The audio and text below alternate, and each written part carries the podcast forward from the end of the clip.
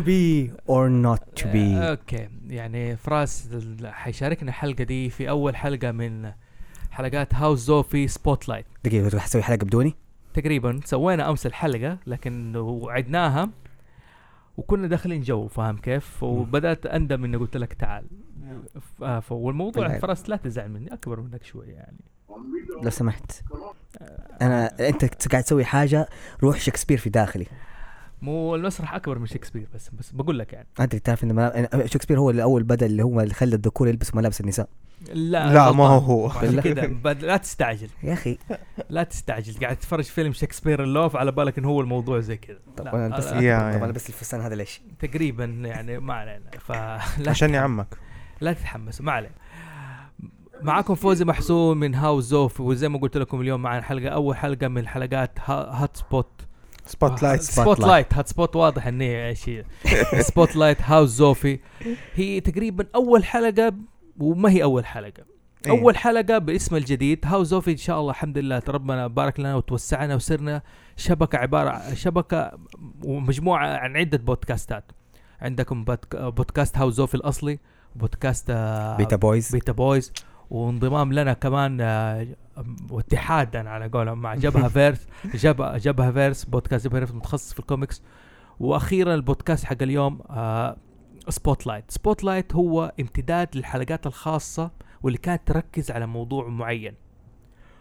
فقررنا إن إحنا نسوي لها سلسلة خاصة بتركز وسميناها spotlight بحيث ان زي ما يقولوا نسلط الضوء على مواضيع معينة بشكل تركيز ومكثف. بالضبط. وتكون المواضيع لها علاقة بكيف بتأثر على الثقافة الشعبية مو وعلاقتها بالثقافة الشعبية. أقرب يعني. حلقاتنا في العادية مم. البودكاست بنتكلم ونقول كيف آه، جزئية منها في الثقافة الشعبية. مثلا ما قلنا الصيادين كيف. الصيادين في الكتب كيف الصيادين في الأفلام كيف الصيادين زي كذا. إيه. لكن هذه بنتكلم على أشياء عامة وكيف أثرت على أشياء أخرى منفصلة عن بعضها. زي حلقة اليوم والمسرح. واليوم أتشرف إنه في عضوين جديدين انضموا لهاوس زوفي. آه، أتشرف أول شيء برعد الجابر واللي شارك معنا أكثر من حلقة وكان دائما يستدرك معانا. فقررنا إنه ما نستغنى عن رعد يعني وكلامه وعلمه وإضافته للبودكاست. رعد كيف حالك؟ هلا والله الله يخليك. من ذوقك والله من بعض ما عندكم. حبيبي. ومعانا العضو الجديد برضو ضيدان السباعي ضيدان صاحب هلا قناة. والله. هلا هلا حبيبي. أوه تحمس اليوم ضيدان اليوم مو مستحي زي أمس. أمس كان خجول كذا عارف هو بيتكلم. ضيدان. ضيدان عنده قناة على اليوتيوب اسمها حكاية شاشة واللي بيعرض فيها جزئيات معينة عن التقنيات اللي بتصير في ألعاب الفيديو. وش كمان ضيدان؟ تكلم عن حكاية شاشة أعطينا نبذة عنها بس. ويعني آه، بديت ب- زي سلسلتين كذا اللي هو واحدة مراجعات العاب أها و... و... والسلسلة الثانية اللي هو أتكلم عن مثل ما قلت التقنيات. مثلا أتكلم عن الفرق بين الفريم ريت بين 30 و 60 مم. أتكلم الفرق بين ال remake وال remaster وال reboot الفرق بين ال duology وال trilogy و anthology وكذا. يعني زي هذه حلو، الفرق يعني بينهم. اي زي ما تقول وأيضا تحت ظلال ال video games يعني انت بتركز على أشياء اللي زي ما تقول اللي بتحوم حول ال video games ما بتكلم عن ال video games نفسها لكن بتحوم حوالينها. الأشياء والتقنية والسيرات جميل بالضبط. جدا. وهي مثل مثل ما قلت يعني حكاية شاشة فحتى ما يشمل الشاشه بشكل عام يعني ال remake ما هو محصور على الألعاب مثلا. مزبوط نعم. وال frame rate ما هو محصور على الألعاب. فيعني بما يخص الشاشة بشكل عام والسلسلة الثانية هي المراجعات وإن شاء الله في أفكر في سلاسل جديدة إن شاء الله تكون في المستقبل تكون مثلا قصة ولا شيء عن الألعاب ولا شيء. جميل. ترى ضيدان كمان مخرج. آه أيوه عارف. وما شاء الله تبارك الله من آه، الناس اللي ترشحوا في المسابقة. القا... هو كان يجينا على الخاص كذا كان يدينا دائما التعليق بالنسبة لل... للأشياء اللي إحنا بنسويها. الزوفي إلكسير أنا وال قاعد أقول لضيدان أنت أكبر من مثلا تجي تستشيرنا تقول كيف نسوي كذا وكيف زي كذا. ما شاء الله تبارك الله يعني على الشغل وهذا. ما علينا. أديناك مقدمة. جيدة. شد حيلك بعد كذا ما لي شغل زحموا عليك في الخاص. أنا already أنا أنا already دحين عندي أفكار إيش ممكن نحن نسوي فيه شراكة. يا تمام. حلقة اليوم حنسلط الضوء على المسرح. المسرح هو أبو الفنون إذا ما كان أمها وجدها وخالتها وكل شيء يعتمد على المسرح. بالضبط. الفن ولد بسبب المسرح. الفن هو اللي أثر على غيره من آه بالفنون السبعة. إذا كنا نتفق على الفنون السبعة والثمانية والتسعة وان شاء الله حنستضيفها على الحلقات. أثر على على الحياة بصفة عامة وأثر. على ألعاب الفيديو أثر على الأفلام أثر على كل حاجة. وهذا موضوع حلقتنا المسرح وأثره على الثقافة الشعبية. وقبل ما نخش تاريخ المسرح ونعرف فين وصل وفين انتهى وكيف كل أمة قدمت جزئية من المسرح خلينا نعرف كلمة مسرح. إيش هي كلمة مسرح؟ رعد. أمس أتكلمنا في كنا بنستضد ونراجع الحلقة. قلت المسرح هي كلمة جاية أصلا ما هي عربية يعني مستحدثة جديدة ليس لها شيء في الأصل اللغة العربية هي أصلها ملعب. جاي الفكرة من الملعب. ممكن تستطرد في الموضوع ده رعد؟ أنا ما قلت كذا بالشكل؟ هذا. إيش قلت؟ أنا أنا قلت ان آه، ممكن يكون المعنى القديم فيه إحالة لشيء مختلف عن المعنى الجديد. حلو. لما ضربت المثال بالملعب قلت إنه لو لو بن- بنقول تنازلا في شيء اسمه عربية قديمة أها حلو. فلما يجيك الشاعر القديم يا الاطفال يلعبوا ألو؟ ملاعب المدينة. ألو. إيوه رعد. يقول لك يقول لك الأطفال يلعبون في ملاعب القرية وملاعب المدينة. أها فهو ما يقصد ملعب كرة القدم ولا ملعب البيسبول. حلو. هو يقصد الساحة. يقصد الساحة حقت اللعب بصفة عامة سواء كانت ملعب كورة. حدا. رعد خرج صح؟ صار حلو. أها. كيف مو واضح؟ أ- أ- أنا أنا واضح. شوي. ألو؟ ألو؟ أنا شايفه خرج سمعت صوت خرج. لا هذا جاء جا تنبيه على جوجل بلاي. كذا كويس. برضه صوته بيقطع.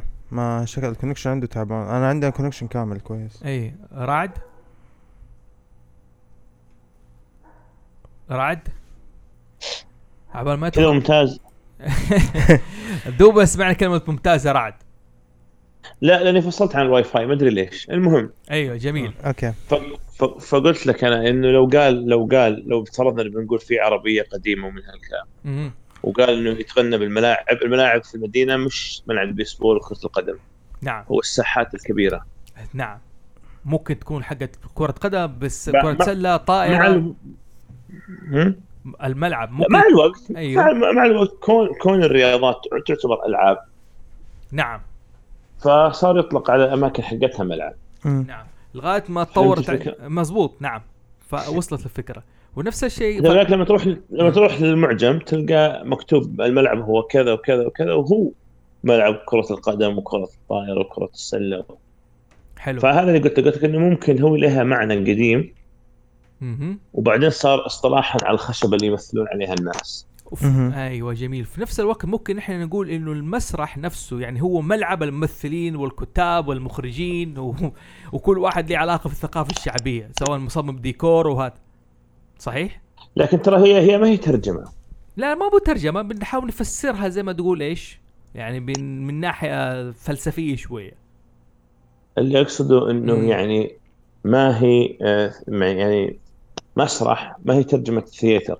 ما مزبوط هي زي مذياع ما هي مس- زي مذياع بالنسبة للراديو. نعم نعم مزبوط فهمتني؟ أيوة، أيوة. هذه مقابل مقابل عربي. هي لا هي زي اصطلاح الأوتوموبيل إلى سيارة.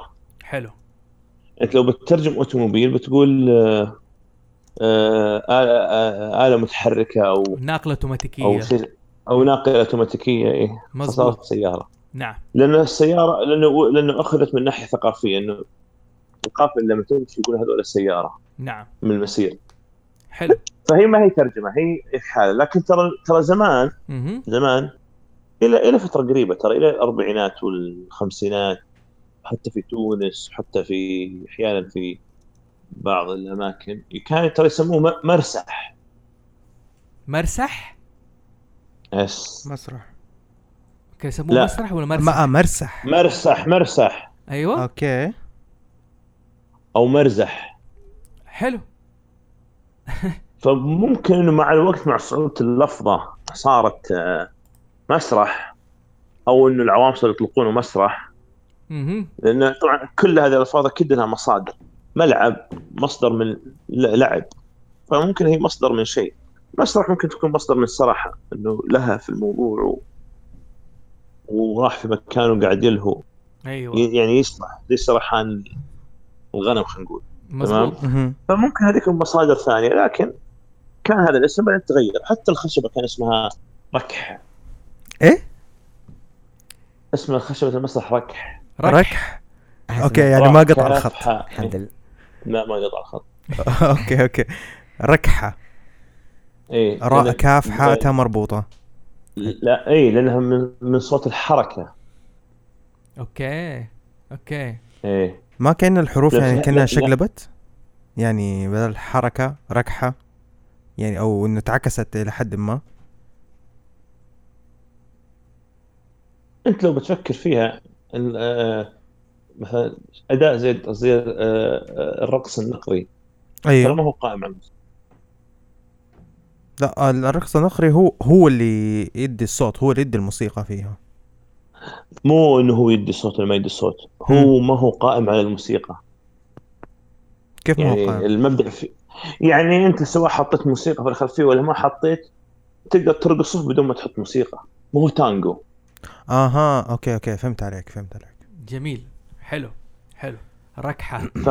أيوه. فه... فهنا فهنا فهنا الهدف الحركة. الفعل الفعل نفسه. فاللفظة ممكن طلعت من هالموضوع إنه على المكان هذا في حركة معينة في فعل. حلو جميل جميل حتى كلمة حتى كلمة الدراما بعدين إذا تكلمنا عنها أيوه. هي من من الفعل من الفعل. فممكن من هال- من هالفكرة طلعت الكلمة.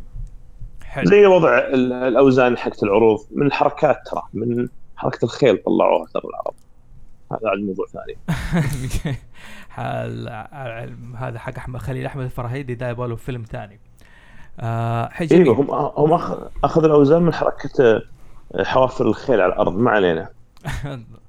جن أبي جن أبي. افتكرت بس القصة حقت خليل أحمد. أيوه أيوه. مرة كان يقول كذا عروض وهذا.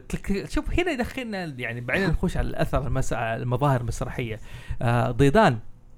هلا. التعريف اليوناني لثياتر. هي هي الكلمة أصلا تغيرت من الكلمة الكلمة اليونانية اللي هي ثيترون اللي معناتها اللي هو مكان المشاهدة. جميل. فتعرف مع مثل باقي الكلمات مع كثير من الكلمات اللي تحول من اللاتينية ولا تحول من النورمانية ولا اللي هي فتغيرت لين صارت ثياتر. اللي خلاص صارت صارت اللي هي المسرح تعني المسرح. جميل حلو. هذا ال- اليوناني على قولهم في بالانجليزي كلمتين. theater بتنتهي بال E R و theatre على قولهم تنتهي بال R E جميل؟ آه. التعريف هنا في الإنجليز يستخدموا ال R E والأمريكان يستخدموا ال E R إيوه. حلو؟ زي زي color يعني colour أيوه بس هم لا في منافسة بين الإنجليز والأمريكان. الأمريكان مثلا الانجليز الأمريكان يقولوا theater هو المكان ال location الموقع. أيوه. الإنجليز يقول لك لا theatre هذا art هذا الفن. المسرح الفن المسرح. أمم. بغض النظر هو المكان والمكان وهذا زي كذا. لكن في ناس بتقول لك هي الكلمتين صحيحه على قولك زي ما قلت color و colour وهي كلها في النهاية نفس الشيء. مم. راعد عندك تعليق على موضوع الإنجليز والأمريكان في المواضيع دي والحروف واللغات ولا؟ إنه إيش معنى في فرق في في التهجئه يعني؟ أيوه أيوه. في الكتابة. هو في فرق. أيوه. في الك... أنت تقصد في النطق ولا في الكتابة؟ لا في الكتابة في هي. الكتابة هي في الكتابة وفي نفس الوقت النطق يعني اللهجة. ثياتر أنت لما بالإنجليزي. تك... أيوه لكن أنت أيوه. أنت لما... لما تكتب بالعربي ولا بالإنجليزي ما تفرق. ما هي تهجئه إلا مزبوط نعم. بس خلاص. يعني فرق في التهجئه بغض النظر الصوت هو نفسه ولا لا. لا لا هو اذكر كلام نفسي في الانجليز يعني دائما تعريفه بالمسرح يختلف عن الأمريكان. غض... غض... إيه، خلي التعريف. أنا أتكلم أنت أيوه. لما قلت على الفرق على طيب. أوكي أكيد عندهم تعريف. كل واحد عنده تعريف. مظبوط. وش وش المسرح وش المسرح بالنسبة له حلو. والأمريكان بطبيعة الحال بحكم إنهم هم يعني انه إحنا عندنا نفس اللغة لكن نبغى نأسس على قولهم ثقافة جديدة كأمة جديدة ناشئة فلازم يحطوا لك اختلافات كثيرة. أيوه هذه الفكرة. تمام. زي إيه زي الحين ال- ال- الفيلم. هو movie عند الأمريكان. إيه. مزبوط وكرة وكانت قدم. عند أيوه. لا خل خل خل لا لا خل خل السكر أيوة، حلو، والخرابيط وال- وال- وال copy زيروكس. خل الكلام الفاضي ذا. أيوه. أيوه مع ان اي مع إنه كانت الأفلام زمان تسمى pictures. حلو. صور. Okay. لا؟ بصورة الآن في الأوسكار آه. يقولون best picture. اي يقولون picture انها أفخم. بس. أنت إنها تعطي طابع ارستقراطي للحفل فاخر. لكن مو شرط مو شرط عن قناعة. هذا لما كنا نتكلم عن موضوع الخطابة ما علينا. آه إيه لكن هذه الفكرة إنه لازم أنا أبين إنه الكلمة هذه أختارها انها تبين شيء ثاني معين. عاد ما أدري اذا اذا movie مأخوذة من move أساسا. ممكن. وإنه فيلم وإنه فيلم على الفيلم نفسه فيلم البكرة اللي هو أساسا يعني ال picture عبارة عن الصور في الفيلم خلاص خلينا نقول فيلم فهمت؟ يعني كيف درجة. اللفظه فممكن كذا عند الأمريكان بعد انه من الحركة فيلا. movie مزبوط ممكن صحيح. جميل الإضافة حلو. طيب في تعريفها الفني.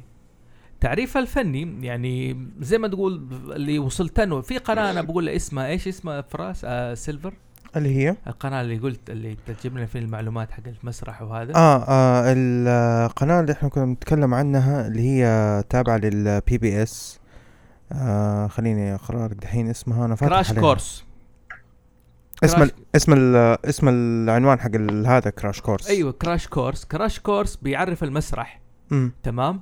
يعني بيقول لك عشان نعرف المسرح تعريفها الفني ودخل في الملافظ هذا سبحان الله كانوا كانوا كانوا رعد وضيضان كانوا يتكلموا قبل شوي كانوا شافوا اي بالضبط. okay؟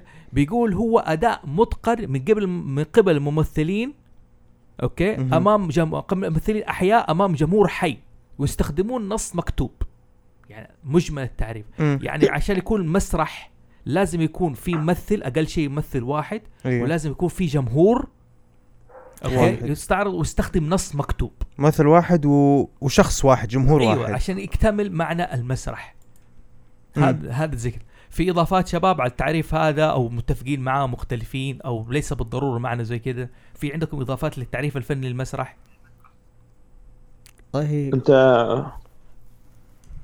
تسالني أنا ولا تسأل ضيدان؟ أسألكم أنتوا الاثنين رعد وضيدان أول شيء نبدأ بك الرعد يلا طالما كان هو زي ما قلت لك أنا إذا إذا بتاخذ تعريف معين. أمس لما تكلمنا.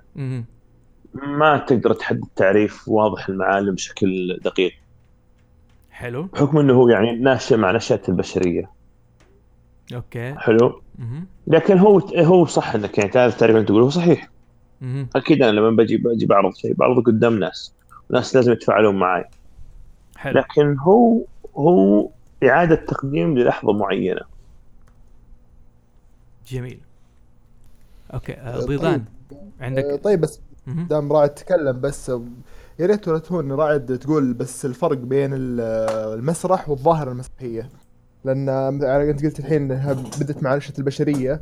مهم. فمتى نقول إنه مسرح ومتى نقول إنه ظاهرة مسرحية؟ إي أنا مثلا لما تكلمنا في الموضوع ده ضعت تمام ودحين هو الحين بنقول أول شيء إنه الحياة مظاهر مسرحية والحياة مسرح كبير. امم جميل؟ إي. ف أمس كنا نتكلم مثلا هو رعد بيقول لك الظواهر المسرحيه كثير. مرة جدتك بتتكلم معك وتحكيك قصة هذه ظاهرة مسرحية. أيوه. من فلان فلان بيبا مو بيبالغ أو بيقول قصة وبيستحضر لحظة هذه ظاهرة مسرحية لكن ليست مسرح أو العمل الفني. ولا كيف رعد تقريبا شيء زي كذا. أوكي تقريبا. يعني. يعني يعني أنت أنت الحين أنت الحين أنت الحين لما تشوف موقف معين. قدامك شفت حاد- حادث سيارة. انت لما تيجي ترويه وسط اخوياك وتقلد اللي كان الكلام اللي كانوا يقولونه والشتايم اللي كانوا يقولونها مزبوط. انت انت الآن قاعد تعيد خلق اللحظة. لكنك ما انت قاعد تمثل ولا انت قاعد تقدم رسالة أو فكرة معينة. فأنا كناقد حاط رجل على رجل وقاعد اشرب شاهي. أعتبر اللي قاعد تسويه ظاهرة مسرحية. يعني. إنه هذا الشيء كأنه أداء على مسرح لكنه مش مسرحيه مزبوط كأنه. هو فهمتني؟ أيوه أقدر أستفيد منه إني أوظفه في مكان معين مزبوط مستقبلا بعدين. بناء عليه أنت تقيس شغلات بناء عليه أنا أقيس شغلات كثيرة نعم شورى المواليد آه، الحلقات الصوفية شغلات كثيرة. حلو.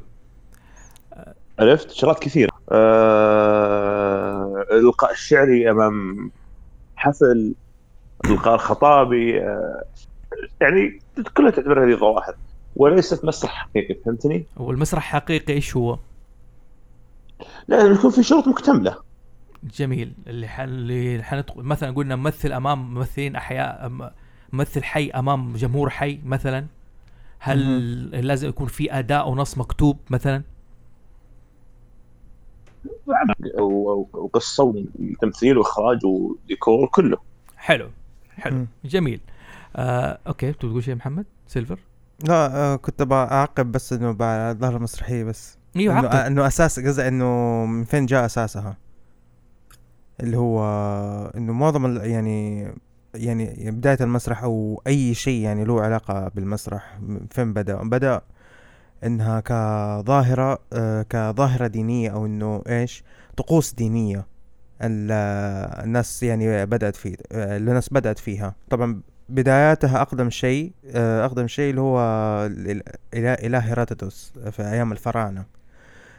لما كانوا بيروحوا عشان يعبدوا الإله ده. لكن إنه كان ال... ما ما أعرف إيش أقول عليهم. اللي هم ال religious figures حلو. اللي هم. ال religious figures إنهم كانوا بيسووا الطقوس هذه آه بطريقة يعني كبيرة عشان يجذبوا الناس انهم يجذبوا الناس إنهم ي- يسووا هذه الطقوس الدينية. طبعا حيكون فيها جزء ما جزء منه أصواتهم تكون عالية بتتغنى بيسووا حركات آه أو رقصات زي كذا. مو عشان ندخل على الكلام هذا وزي كذا. قبل ندخل أبغى لحظة لحظة ترى قطع قطع عندي الإرسال فما أدري وش يقول. ما عندك أي مشكلة. آه نحن بنتكلم دحين على هيرو المخطوط المصري القديم. إنه محمد آه بيقول إنه الف... قبلها كان- كان يعلق على شيء على كلام الأول. على التعقيب على الظاهره المسرحية. يقول. عيده تاني. آه.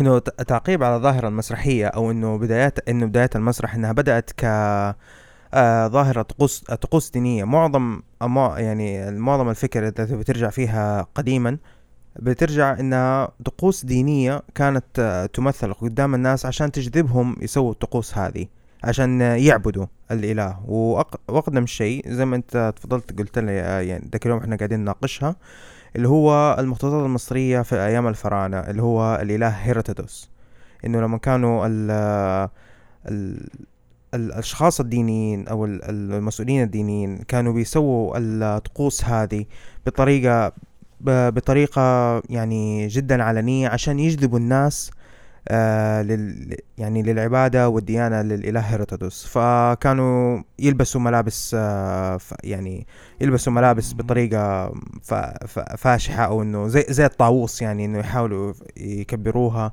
آه بيكون ال ال المسرح حقهم أو تكنيكي ما هو مسرح هو مكان العبادة عندهم بيكون في له أشكال يعني أشكال كذا الذهب حلو. والحاجات هذه. هو أنا أقول لك حاجة. مم. عشان هي نحن لازم أول شيء قبل ما نخش على الموضوع ده هو أول شيء هو مو الإله هيرودوتس هو الكاتب هيرودوتس أوكي. وأوزوريس الإله. أيوه. آه، لخبط عندي الأسامي ما أنا. أقول لك أوزوريس حلو؟ مم. الكاتب هيرودوت الحين بنتكلم عن المسرح اليوناني. مهم. حلو؟ آه كان أول مسرح فعلا وبيتكلم عنه يعني يقول لك المسرح بدأ أصلا عند الفراعنة أو أو. الظاهرة المسرحية أو الطقوس دي بدأت الفراعنة. واللي نقل الكلام ده هيرودوتس بيتكلم عن الآلهة.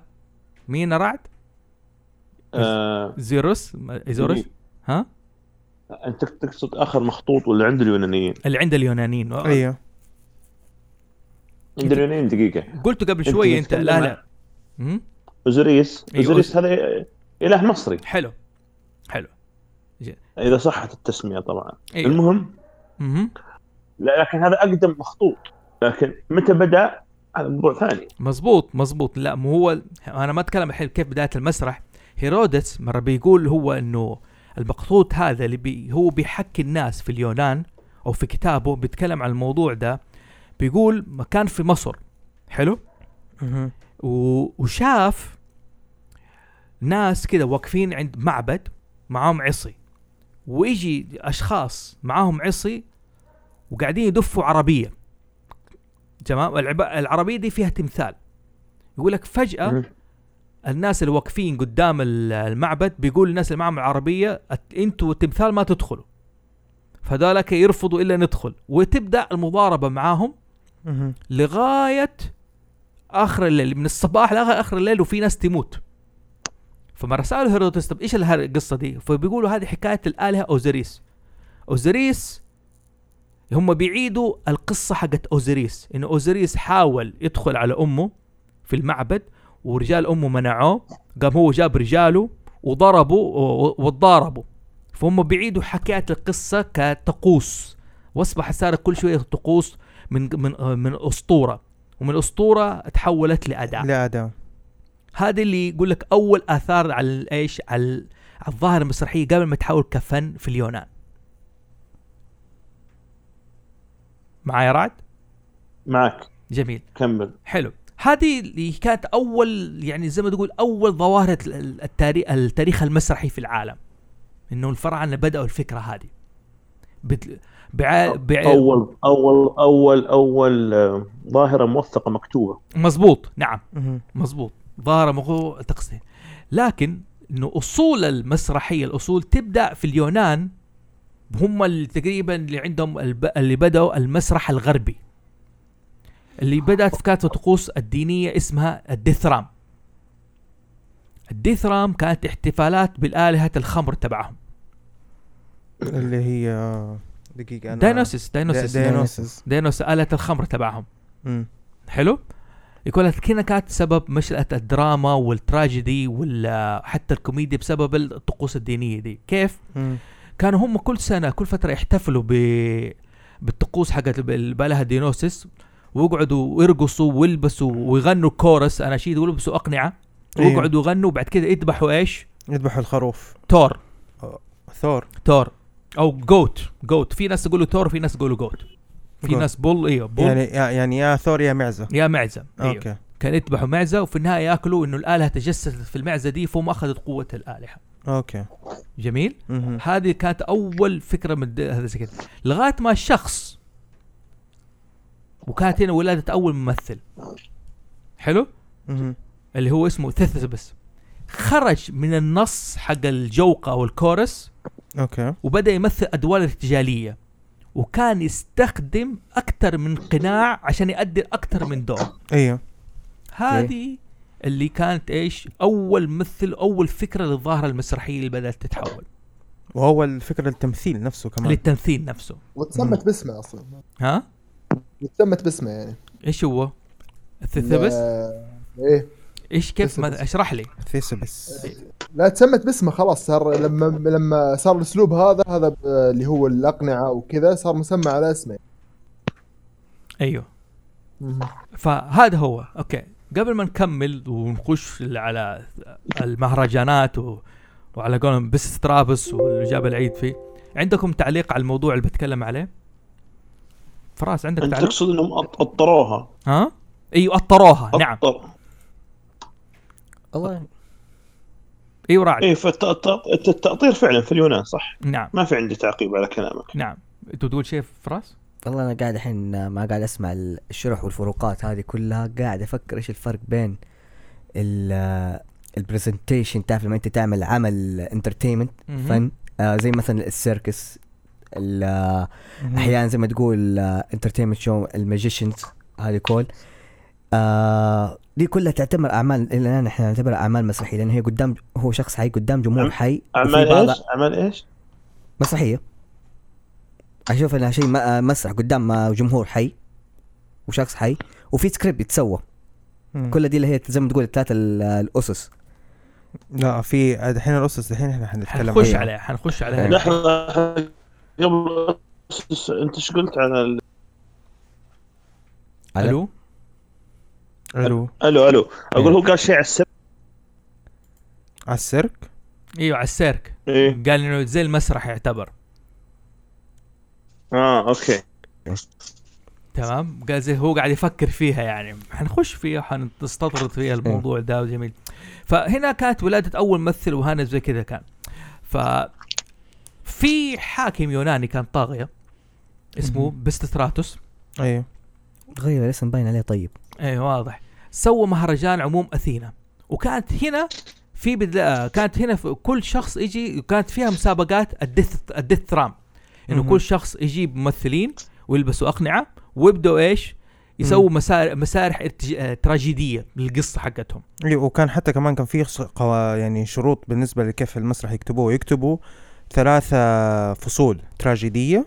وفصل الأخير يكون آه ممكن يكون تراجيدية لكن تكون خارجة شوية عن القصة أو بطريقة تكون آه شوية شاذة فيها بحكم إنه إيش إنه يعرفوا ال يعني قوة الكاتب في في كتابته المسرحية آه هو كان في وحتى كانت في جوائز مين أحسن واحد قدم وهذا بس مم. كانت هناك ولادة المسرح امم هناك فعلا بدأ المسرح. آه، زي ما قال رعد أطروها. وصار لها إطار وصار لها زح- زحمة دنيتها هناك بدأت زي كده. وهناك بدأت المنافسة وبدأت تخش على الموضوع إيش؟ آه ال- آه، المسرحي بدأت ازدهار المسرحيات. زي. أعمال آه سوفوكليبس. سوفوكليز سوفوكليس معليش sorry سوفوكليس. سوفوكليس كاتب مم. مسرحية أودير أوديب وإلكترا وعمل أسكليس. مثلا زي ثلاثية الفرس. فرعد سمعت عن ثلاثية الفرس حقت أعمال أسكليس؟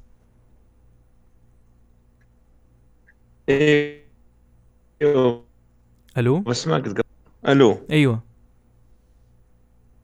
أقول لك إيوه بس ما قد قريتها. غريبة يا أخي. أنت عندك اهتمام بالفرس بشكل مو طبيعي يعني. غريبة كيف فاتت عليك دي واحتكاكهم بال...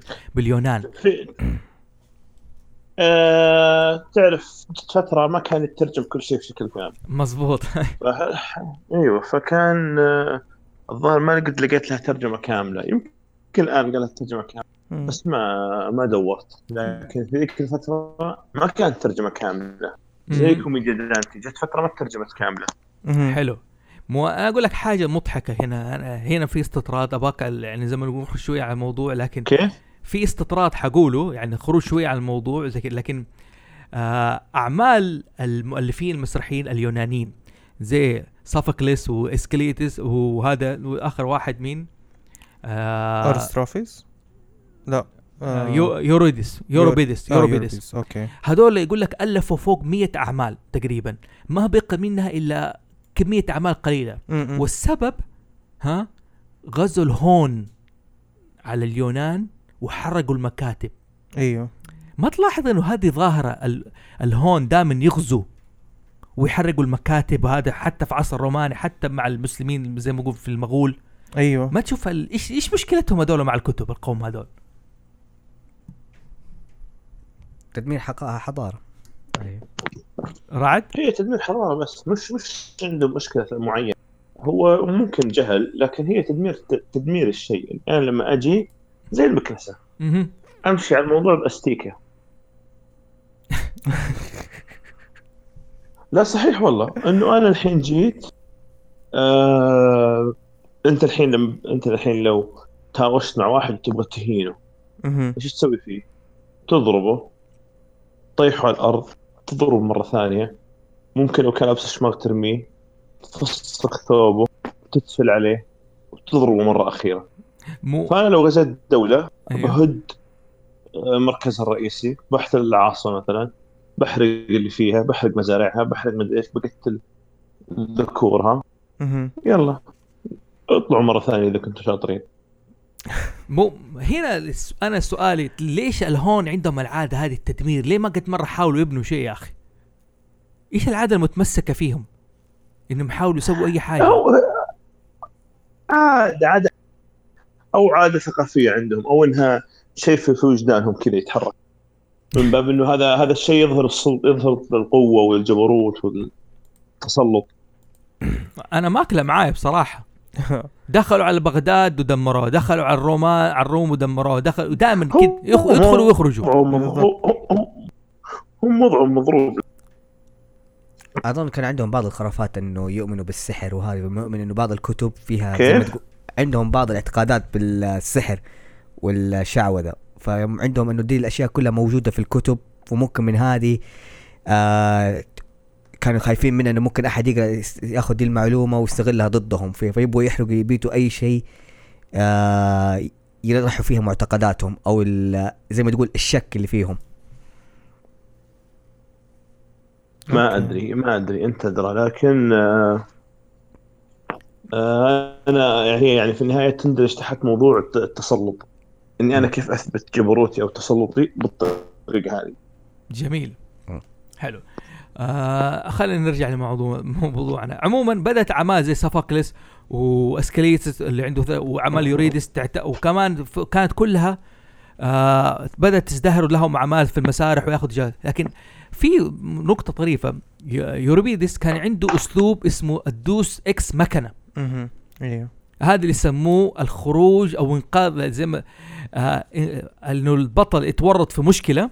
أيوه. ويخرجوا دائما في الكتابة عن طريق مشكلة إلهية كده. فجأة من السماء جات الحل. مشكلة. بكل سهولة إذا حطيت نفسك في ركن ما أنت عارف تخرج منه حط دوس إكس مكنه غش. صراحة أنا أشوفها غش صراحة في الكتابة.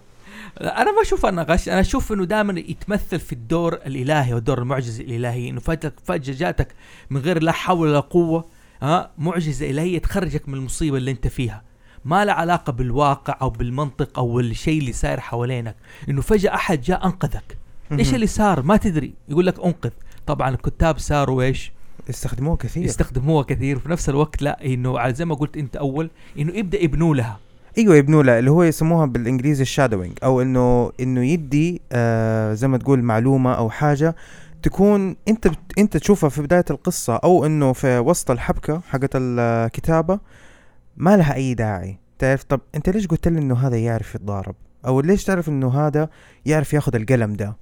فاهم كيف؟ بعدين تشوف إنه المعلومة هذه الصغيرة في آخر القصة تبدأ يكون لها سبب. أوه أخذ القلم ده عشان القلم ده سحري ولا أخذ المدري إيش زي كذا. الناس يجي يفكروا deus يعني إن إيش إن هذه واحدة من كتابات ال deus ex machina. لكن لما ترجع لها تاني خلاص هذه يسموها إيش؟ آه تضليل أو إنه يلقي الظل يلقي النور على حاجة معينة صغيرة. جداً. مضحك في الموضوع. إيه. هذه كثير تصير في تصير أيوة. في الأفلام. أيوه أيوه يعني بالضبط. هو شفتوا فيلم Fight Club آه أيوه. أوكي. أيوه. اي فلو ترجعون تشوفونها مرة ثانية بدون حرق يعني. آه، مشاهدتك الأولى ما راح تكون مثل مشاهدتك الثانية. لأنك بتلاحظ أشياء المره الأولى تقول هذه كيف ما شفتها؟ لكن فعليا لما تركز فيها تعرف النهاية. مو هذه هنا يجي الفن حق الكاتب نفسه. إيه. اي هذا foreshadowing يعني دائما يبدع فيه اللي هو ديفيد فينشر. لعبته هذه. شايف أنا كيف أثر؟ دحين هذه أحد أثار المسرح على إيش؟ على الأفلام. على الأفلام على السينما حكاية ال overshadowing أو ال deus حركة ال deus ex مثلاً كان مثلا هو استخدمه في المسارح إنه فجأة يجيك شخص من السماء ويرفعوه كانت بدأت التقنيات المسرحية. تطلع. في لعبة اسمها في ال PlayStation أو في العالم ألعاب فيديو اسمها Deus Ex أيوه Deus Ex وحتى كانوا كانوا الناس ينطقوا ينادوها deus ex machina. مش إيش اللي الأجزاء؟ الأولى. إنه المعجزة وال البطل اللي يجيه من غير حل وزي كذا. بقول كيف المصطلحات دي حتى بتأثر أو اثر أثار المسرح حتى على العاب الفيديو. بالضبط أيوه جميل. رعد عندك أي تعليق على deus ex machina تفتكرها زي ما أو زي مداخلة ضيضان كده؟ آه لا لأنه. مداخلة معينة لا والله كلامكم على ما تم بالعكس. جميل. حلو. آه هنا المسرح بدأ يزدهر وبدا تخش الأعمال. كان في شخص مو ما يعجبه الأمور هذه. مم. أفلاطون. أفلاطون أو أف- بالإنجليزي يسموه Plato. Plato ما أخذ أفلاطون يعني كانت عنده مشكلة ماني عارف إيش هرجته. عنده مشكلة مع الموضوع ده إنه فساد أخلاقي يأثر على الناس يخرب مدري بعكس تلميذه أرسطو. أيوه. اللي أسس فكرة المسرح واللي كتب بعد الأحداث والقصص هذه ب 300 سنة ومجد فيها وسوى نظرية تطهير. آه، إيش حكاية آه، أفلاطون وأرسطو؟ ليش ده مع إنه ده التلميذ ده بس ليش هذا أفلاطون يكره المسرح يا رعد؟ إيش عنده مشكلة؟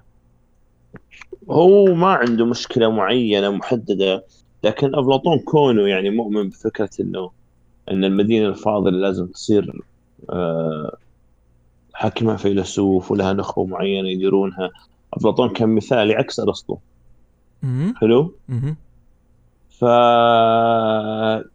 إنه المسرح بشكل عام يتعامل مع الرعاع والدحماء وإنه يقدم له ويقدم للجمهور وبالتالي يلجؤون لبعض الناس لتكوين رأي مضاد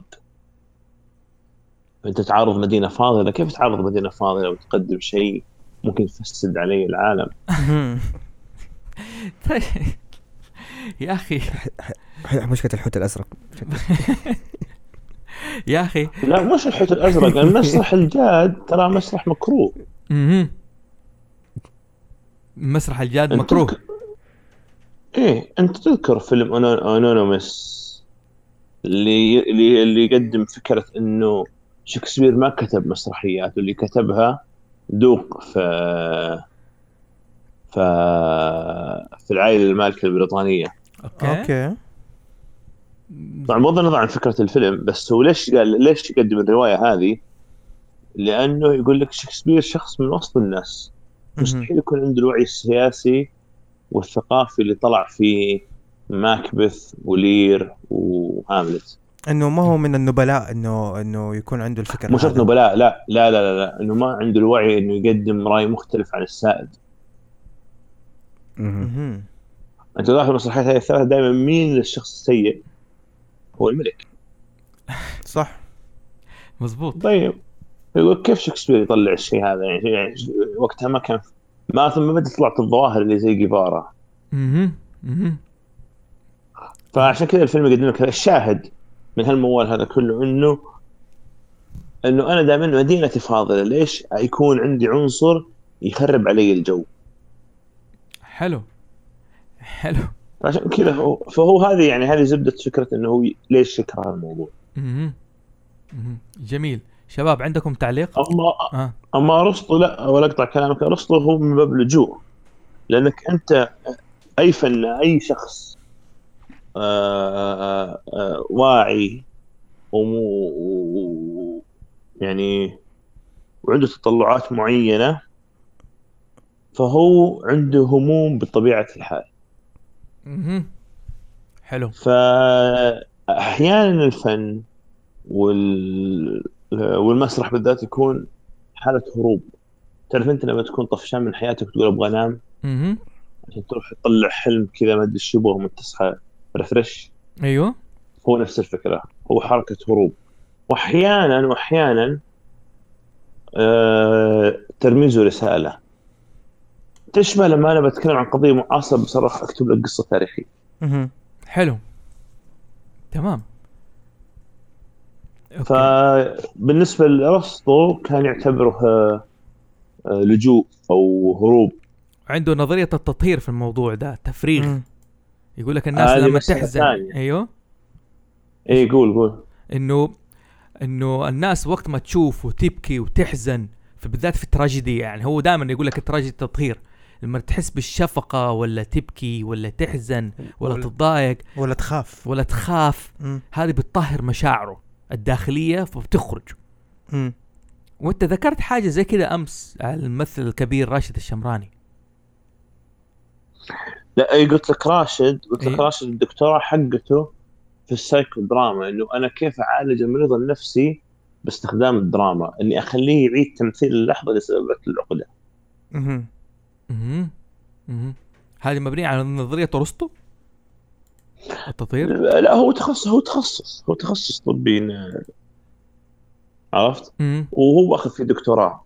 أيوه. آه بالمقابل مثلا عن طريق التطهير نور الشريف كان يقول إني أنا أحب المشاهد العنيفة لأنه يفرغ فيها همومه اليومية. الله يرحمه. ترى انت انت إنت الحين إنت الحين بالمجمل أو في الغالب ترى الممثلين المسرحيين تلقاهم فيهم لحسة جنون. تلقى كذا كأن الجنون لحسة شوية. بالضبط. يا ساتر. ليش؟ لأنه يقدر يتخيل من كل شيء أشياء. Okay يعني الباتشينو فيه له لحسة. هذا أكيد. كل شوف في ممثلين شوف هو هي هي تقنية هي تقنية لكن هذا ك- هذا كلام قدام. هو. تكنيك حلو. لكن بشكل عام أنت تخيل أنت أنت الحين في على خشبة. وقدامك عمود حجر تمام؟ ووراك آه، ستارة بيضة. مم. وتقعد تتكلم إنه كأن هذا قصر.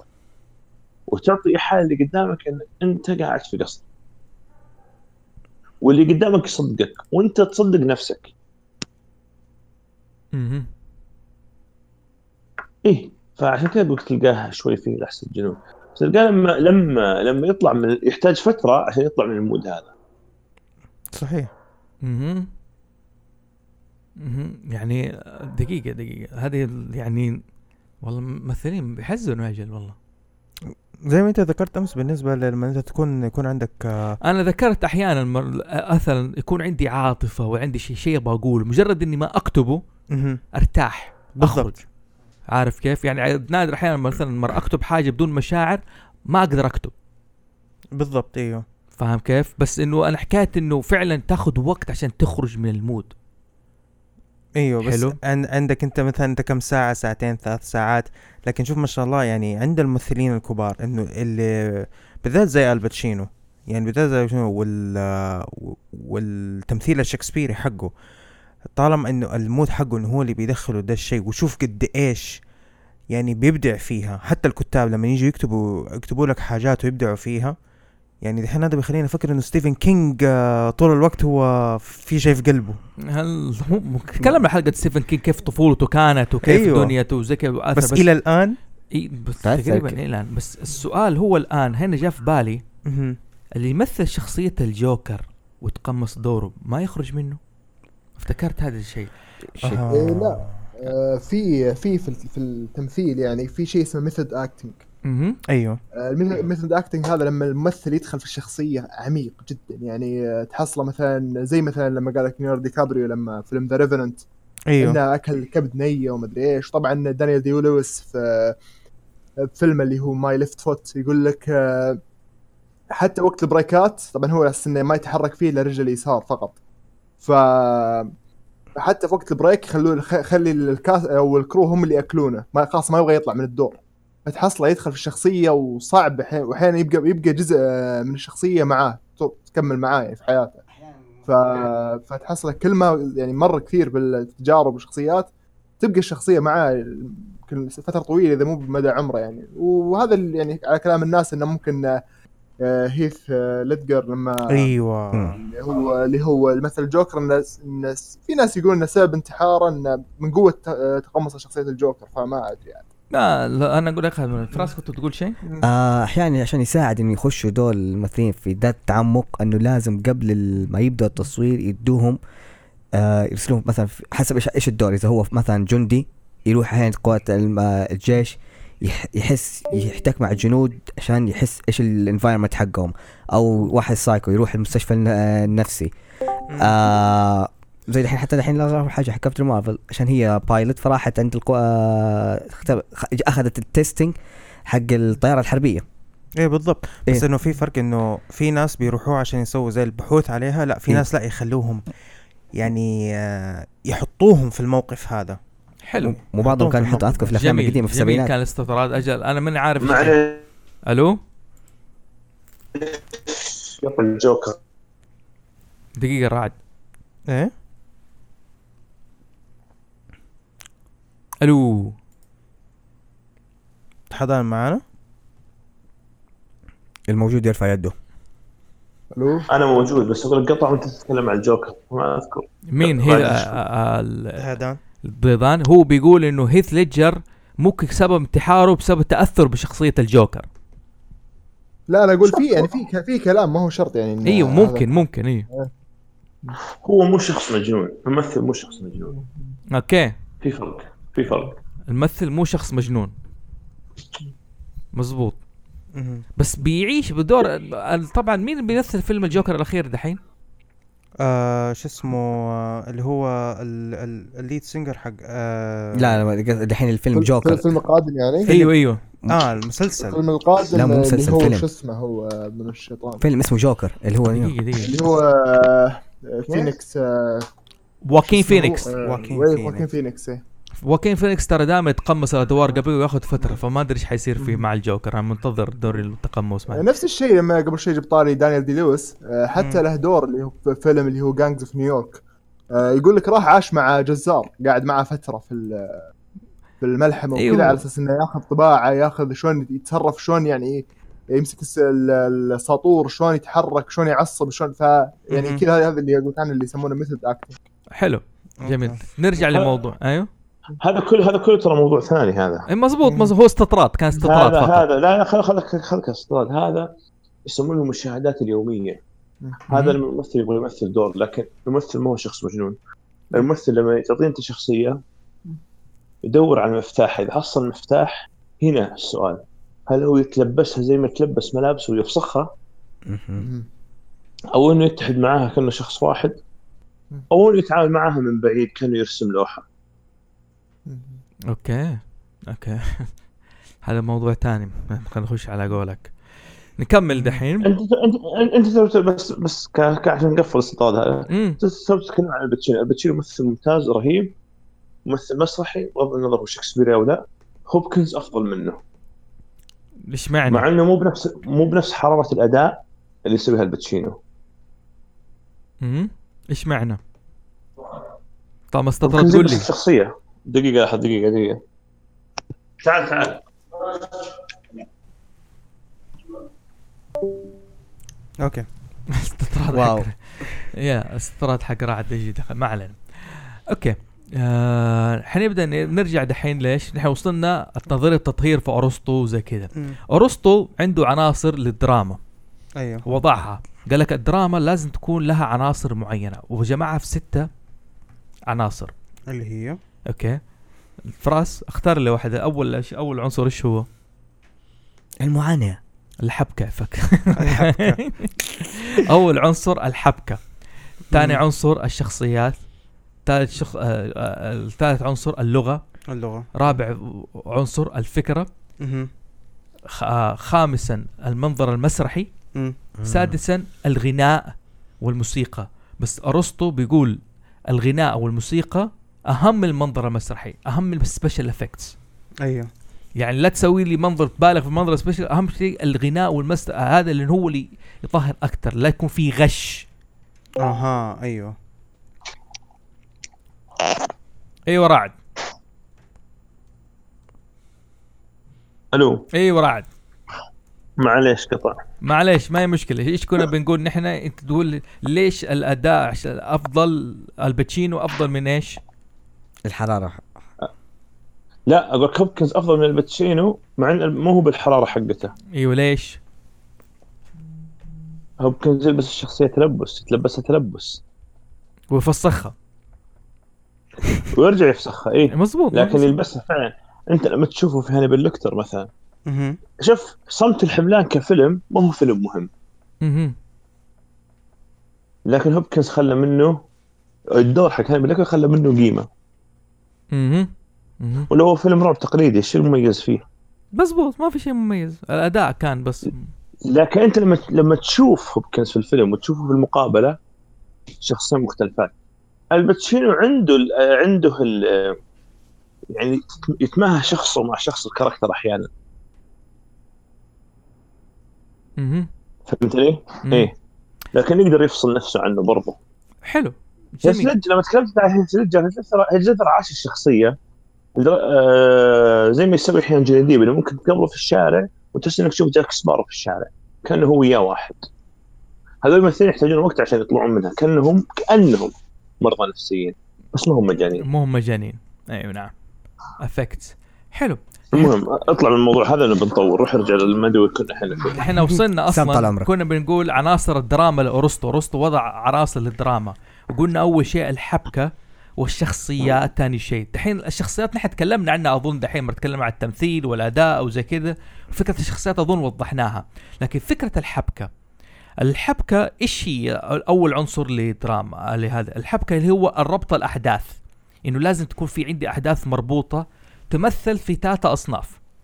الدراما آه، تراجيدية الكوميديا. طيب إيش معنى كلمة دراما وتراجيدي وكوميديا؟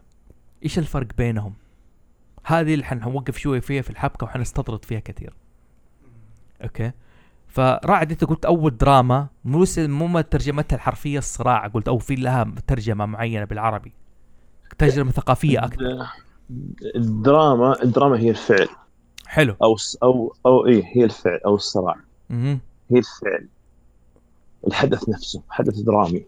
حلو. لما تيجي تصفق واحد كف هذا حدث درامي هذا فعل. أوكي. والتراجيدي. تراجيدي معناها بالعربي إيش؟ مأساة. التراجيدي إيوه الترجمة الترجمة العربية للكوميديا والتراجيديا هي المأساة والملهاة دائما. مربوط الكوميديا بالضحك. الكوميديا ما هياش الضحك. الكوميديا هي السخرية. السخرية نعم. نعم. سخرية والس... آه، إيوه. وال... وال... والمأساة ما هي البكاء. المأساة هي معاناة. مم.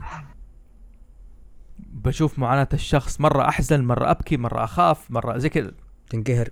يعني فيلم أماديوس مثلا فيلم فيلم مأساوي. مهم. مع إنك م- ممكن ما تبكي فيه. مهم. تمام؟ جميل. وفيلم ترومن شو كوميدي مع إنك ممكن تبكي فيه. مزبوط. ما تضحك. مزبوط. النهاية تختلف. في نهاية سعيدة في الكوميديا دقيقة دقيقة دقيقة لحظة بس مهم. طيب أيوة. بخصوص ال كمل كمل بخصوص اي بخصوص ال- لما قلنا كوميديا وتراجيديا آه، نرجع للمسرح اللي هو اليوناني.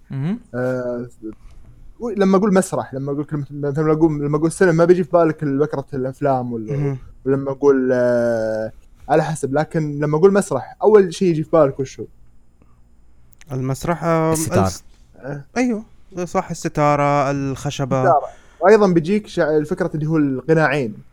أيوه أيوه صح صحيح. والقناع ال- إيه هذه أصلها يرجع يونا- آه، يوناني. آه، اللي هم تمثالين اللي هو ثلايا اللي هي للكوميديا مهم. والميل بوبني. هذه التراجيديا. ف لو لو راد معنا الحين بس كان يس- يكمل على كلامي لأن هي آه، ما هو بس قناعين لكن هذول تقدر تقول إن أكثر قناعين متباينين تقدر تقول. مو هو مثل ما قال هو يعني إيه ما ما هو ما هو كل كوميديا مضحكة ولا هو كل تراجيديا. مبكية. مبكية. مم. مبكية نعم. أو بس الفرق الرئيسي إنه في النهاية ال- الم- التراجيدية نهايته محزنة. نهايته حزين نهاية مأساوية. ما تكون في نهاية سعيدة في التراجيدية. بعكس الكوميديا أنت ممكن تبكي وتنقهر تحزن وزي كذا لكن في النهاية في نهاية سعيدة. مم. في نهاية غريبة كذا زي كذا. طيب نشوف آه، في في كثير عرفوا الكوميديا انه إنه هو إنك تضحك الناس على مشاكلهم.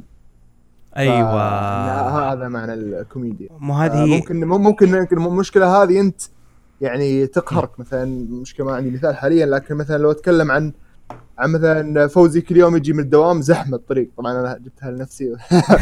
لا آه، كمل يرى كمل. زحمة الطريق. ف- فراح راح أمثل ال- أمثلها بطريقة بحيث إنه أنت هذا الشيء مزعجك ومسبب لك مشاكل ومسبب لك احراجات وكذا مثل اللي صار معي اليوم.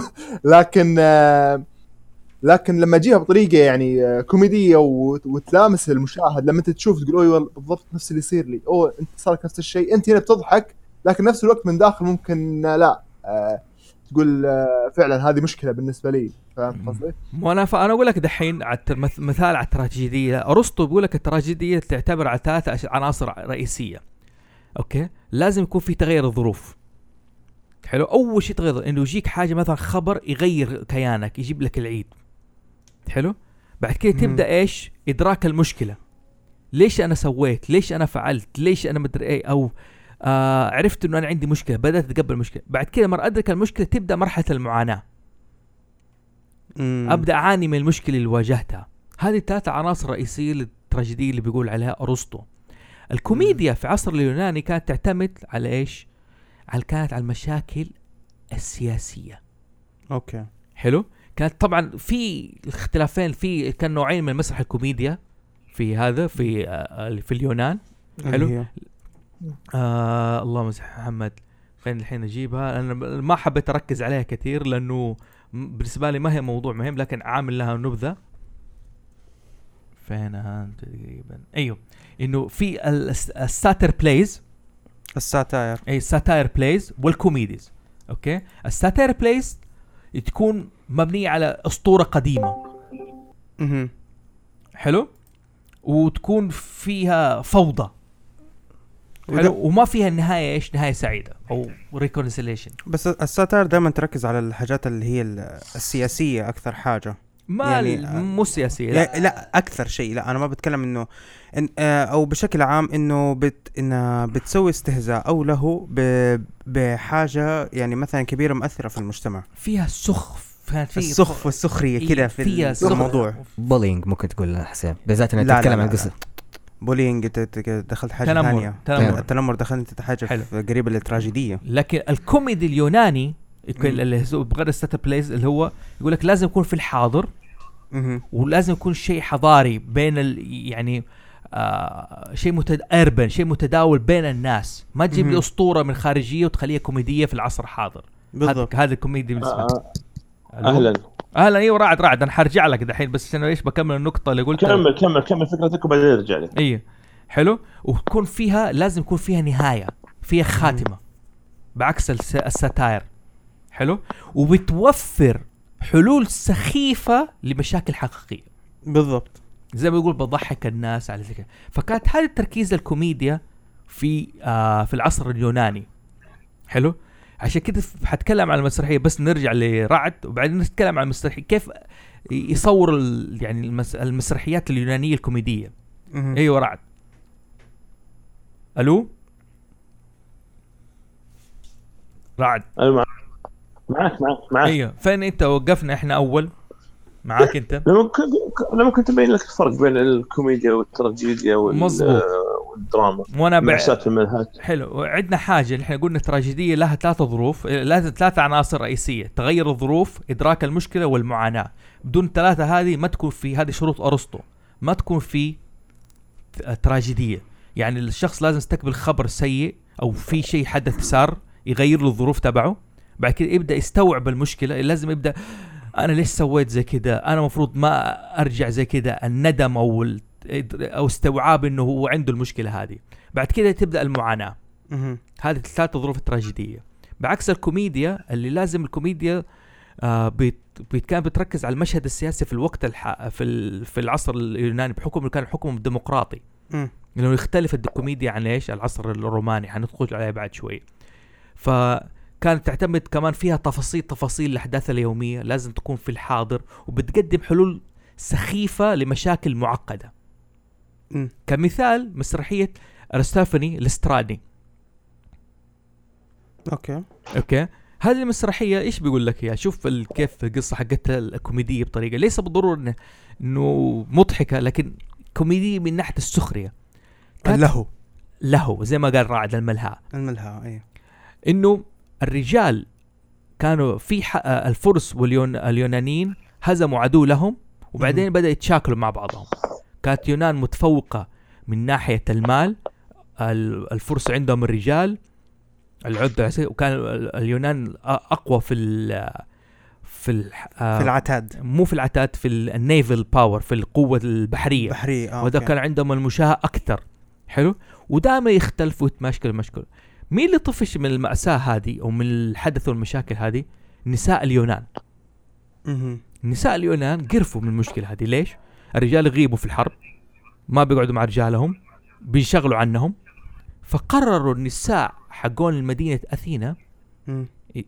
سووا زي الاتفاقية أو عهد إنهم هم ما عاد يناموا مع رجالهم. أوكي.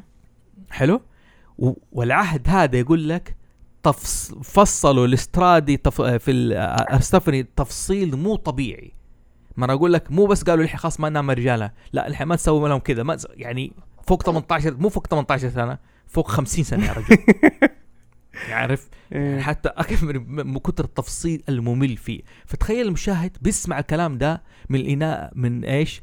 من الرجال بيقولوا الموضوع ده بيقول الممثلين الكلام ده. إيش التفصيل ده؟ إيش الكلام اللي بيصير هذا؟ ما علينا. فكان الرجال يجي يناموا معاهم ولا يحاولوا هذا يقول معليش أنا تعبانة آه أنا مشغولة ريحتك ما حلوة. مم. شوف الكوميديا شوف الكوميديا. اي اي وقدروا بعد كده يسيطروا على مخازن المال واتحدوا مع نساء الفرس. إنه في النهاية نحن أنتوا تقدروا الرجال تتصالحوا وهم كانوا بيسووا العهد ده عشان يفرضوا على الرجال حقون الفرس واليونان السلام. أوكي. وكذا انتهت القصة. يعني في صار في سلام؟ صار في سلام. طبعا الرجال ما بيناموا مع زوجاتهم مش تتوقع. هذا الكوميديا حقت اليونان اللي بتخاطب يعني في سخرية وفي نفس الوقت أنت بتحزن على الرجال شو كيف يلعبوا نسائهم فيهم. و- وفي نفس الوقت أدى حل لمشكلة الحرب اللي بين الفرس بس والروم. حل سخيف. أيوه جدا جدا سخيف. هذه كانت فكرة الكوميديا في العصر اليونان. آه عندكم إضافات شباب على الكلام اللي قلته على الكوميديا والتراجيديا وأي شيء تاني والدراما؟ لا أبد ما عندي شيء. رعد عندك إضافة؟ قاعد معك دراما. رعد مقفل المايك. okay. شكله عنده إشكال. رعد عنده اتصال اليومين دي شوية تعبان. أنت آه، هذه يبغى لها مسرحيه يلا يلا هذه يبغى لها مسرحية علاقتك أنت مع الكلب ده. إيه. معاك معاك. حطيت. حطيت المايك سمعت كل الحش. تمام. كويس إنك سمعت الحش. آه، أقول لك عندك أي تعليق أي إضافة على الكلام اللي قلته على الكوميديا؟ الفرق بينه وبين التراجيدية والأمور هذه؟ إيه أنا قلت لك قلت لك أنا قلت لك على نقطة إنه شو الفرق بينهم الثلاثة. اي جميل. جميل حلو. تكلمت لك عن الفرق بين الثلاثة صح؟ إيوه إيوه تكلمنا تكلمنا. أنت سمعت ال... أيوة. الكلام طيب. قصة الإسترادي وستيفاني كل هذا سمعته بس الكلام اللي ممكن أبغى أزوده ما أدري إذا أنت تكلمت عنه ولا لا. قول. فكرة لما تكلمت عن الحبكة أي قصة؟ أي قصة؟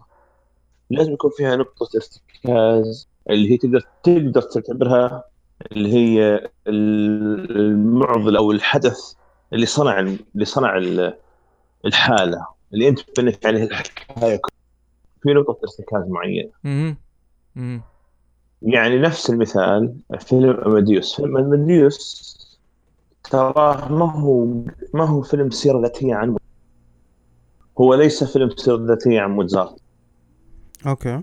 هو فيلم سيرة ذاتية عن ساليري عن لكن مين؟ ساليري ما في شيء.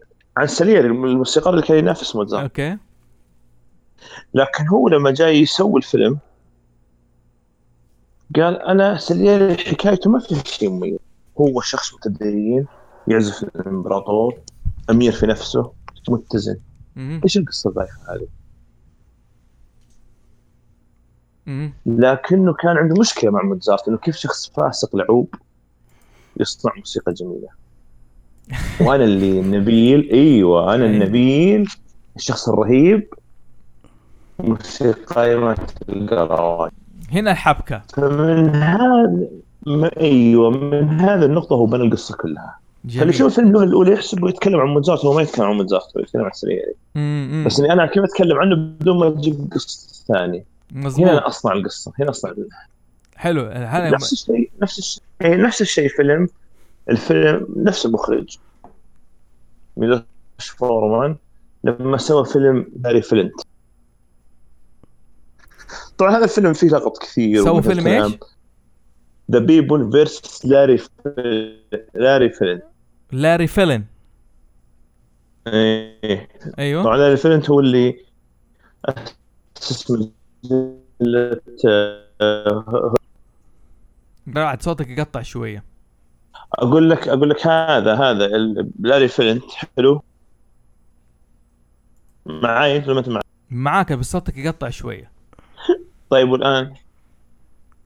كمل الآن كمل. لاري people أيوة. versus لاري فلينت. أيوه. لاري لا لا لا لا- لاري هو اللي أسس مجلة مجلة هسلر الاباحيه okay.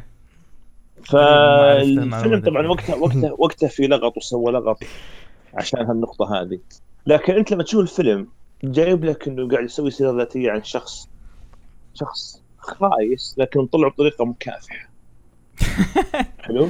الحبكه لا مو هنا في آخر الفيلم. أيوه. إيش ال- إيش القنبلة اللي رماها لك؟ حرق خلاك- حرق يا جماعة انتبهوا خمس دقائق حرق أيوه. إيش القنبلة لك؟ ال- لا هي ما هي ما أدري إذا تعتبرها حرق ولا لا. صراحة موضوع الحرق هذا موضوع سخيف. المهم إيش القنبلة اللي رماها رماها لك في آخر الفيلم وخلاك تدور حول نفسك لما جو يحاكمون إنك أنت تنشر الإباحية في أمريكا؟ إيش قال محامي الدفاع القاضي؟ امم حرية التعبير؟ قال الدستور ينص على حرية الرأي. okay. فكيف تحاكمون الرجل على ابداء على ح... على أن يمارس حريته المجتمع بشكل طبيعي؟ فالقاضي لف حول نفسه. أها هذه هي مو أنت تقول إحنا مجتمع حر ومجتمع مدري إيش وكذا وبلا بلا بلا بلا بلا كيف جاي أنت الحين تحكمني؟ صح. آه. طبعا لا تحمس فراس. لا، جميل. قدر يقنعني. يا أنا عارف إنك تقدر اقنعك طبعا. هو ما قدر يقنعك هذه مغالطة منطقية. كل شيء كل شيء له أطر. ما في شيء مفتوح ما في شيء ما... إذا كل شيء مفتوح هذه فلتان. هذا مو هو مو هو مجتمع. لكن هو هو رمى مغالطة منطقية وخلاك تلف حول نفسك. هنا نحن العقده حقك؟ نحن إيش بنقول على قولهم؟ يقول لك آه، زي المجنون اللي رمى حجر في البير 100 عاقل ما يعرف يطلعه.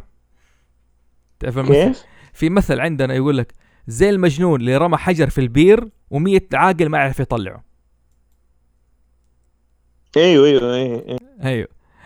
هو هو استخدم مغالطه منطقية وخلى القاضي يلف حول نفسه. بس هذه هي هذه هي الفكرة. إنه إنه هنا حط من هنا صنع كل على الشخصيات. حلو. العنصر الثاني من عناصر ارسطو الدراما عند أرسطو في المسرح. قلنا الأول شيء الحبكة ثاني شيء الشخصيات. حلو. إيش العنصر الثاني إيه. للشخصيات اللي بتتكلم فيها مع إنه فصلنا فيها دون جوني ديب وال باتشينو والدنيا مهم. كمل لا هذول مو هذول ممثلين مو شخصيات حلو okay انت وش تبي توصل الشخصيات؟ لا لا أنا ما ال- أنا حسبت إنه هذا هو الشخصيات كمل قول إيش عندك كل كل القصة لازم يكون فيها شخصيات عاد هل هل هل البطل مؤثر ما هو ممثل؟ هل الابطال ثانويين توزيع الأدوار؟ نوع فكرة نوع الشخصيات نوع تعقيد الشخصية البطولة. آه هذا هذه كلها تفاصيل. امم الحين لما. الفيس بس كان كان يلبس أقنعه. كل قناع يمثل شخصية صحيح؟ نعم. بالضبط. كان يمثل أكثر من شخصية. أيوه رعد. خلاص؟ في اليونان تتكلم أنت؟ إيه. إيه طبعا وقتها ما كان في مكياج. بالمعنى الحالي. فهمتني؟ لكن لكن في أحيانا في أحيانا آه أدوات تساعد. يعني مثلا في المسرح ممكن أنا أستعير عن المكياج ال- القوي. إني مثلا أبين إن واحد مثلا آه، آه، ينزف بني أحط عليه إضاءة حمراء. آه، لكن لكن هنا العبرة في الأداء. المهم هذا موضوع ثاني. أيوه. آه، كل شخصية عشان تبني لازم يكون عندها عقدة معينة. حلو. تبني منها الشخصية هذه. وإذا لق... وإذا قدر وإذا الكاتب لقاها لازم يلقى الممثل مفتاح عشان يدخل الموضوع هذا. أوكي. أيوه. وحسب حسب طبعا الحبكة اللي يبغاها وتعدد الشخصيات والى يعني إلى آخره. مساحتها وطولها وضعها. بس أنت بتسال عن شيء معين ولا تبغى الكلام بشكل عام؟ لا لا أنا أبغى الكلام بشكل عام في الشخصيات يعني يعني آه، اللي أعرفه إنه مثلا أنت الحين فصلت تفصيل هو اللي قلت إنه الشخصيات لازم تكون عندها عقدة معينة فيها لها شكل معين فيها متلازمة أحيانا في أثر معين في أشياء كثيرة. يعني مثلا يقول لك في شخصية البطل أو شخصية تكون في له مثلا إنه دائما ألدغ هذه ميزة في ال- الشخصية مثلا اعطي له شيء معين. الشخصية دي دائما يسوي شعره بطريقة ما مثلا أو الشخصية دي مثلا أعرج. أو الشخصية دي زي ما قلت آه، زي ما قال ضيضان أول إنه يقعد يضرب برجله اليسار متعمق في الشخصية مثلا آه، حقيقية أو غير حقيقية على حسب تقصد. الممثل ولا تقصد تقصد تقصد آه، لا لا الكاتب الشخصية بصفة عامة الكاتب لازم يعطيها إيش شيء معين أو حركة معينة زي يسموه متلازمة العادة مو شرط في الكا... الكاتب الكاتب ممكن يعطيها لازمه معينة لكن مو شرط أيوة. الكاتب. لازم يبنيها ويبني خلفيتها ويوجد. الشيء اللي يحركها. بالضبط بالضبط صحيح. هذا هو. صح لازم لازم اللي يبنيها. تكلمت عنه My Left Foot ما كان يضرب برجل اليسار كان ما يقدر يحرك إلا رجل اليسار من فهذا كان كانت هذه كانت شخصيته بشكل عام. أيوة قصه أيوة. حقيقيه أصلا. أيوه حلو. آه، ال- البناء حق الشخصية هذا الظاهر إنه حتى بسارة الأفلام يعني دائما يسوي لك فيلم معين واحد يقول لك بس نبغى نبني الشخصية. زي Batman Begins. يقول لك كله فيلم ب... هذا بناء لشخصية باتمان.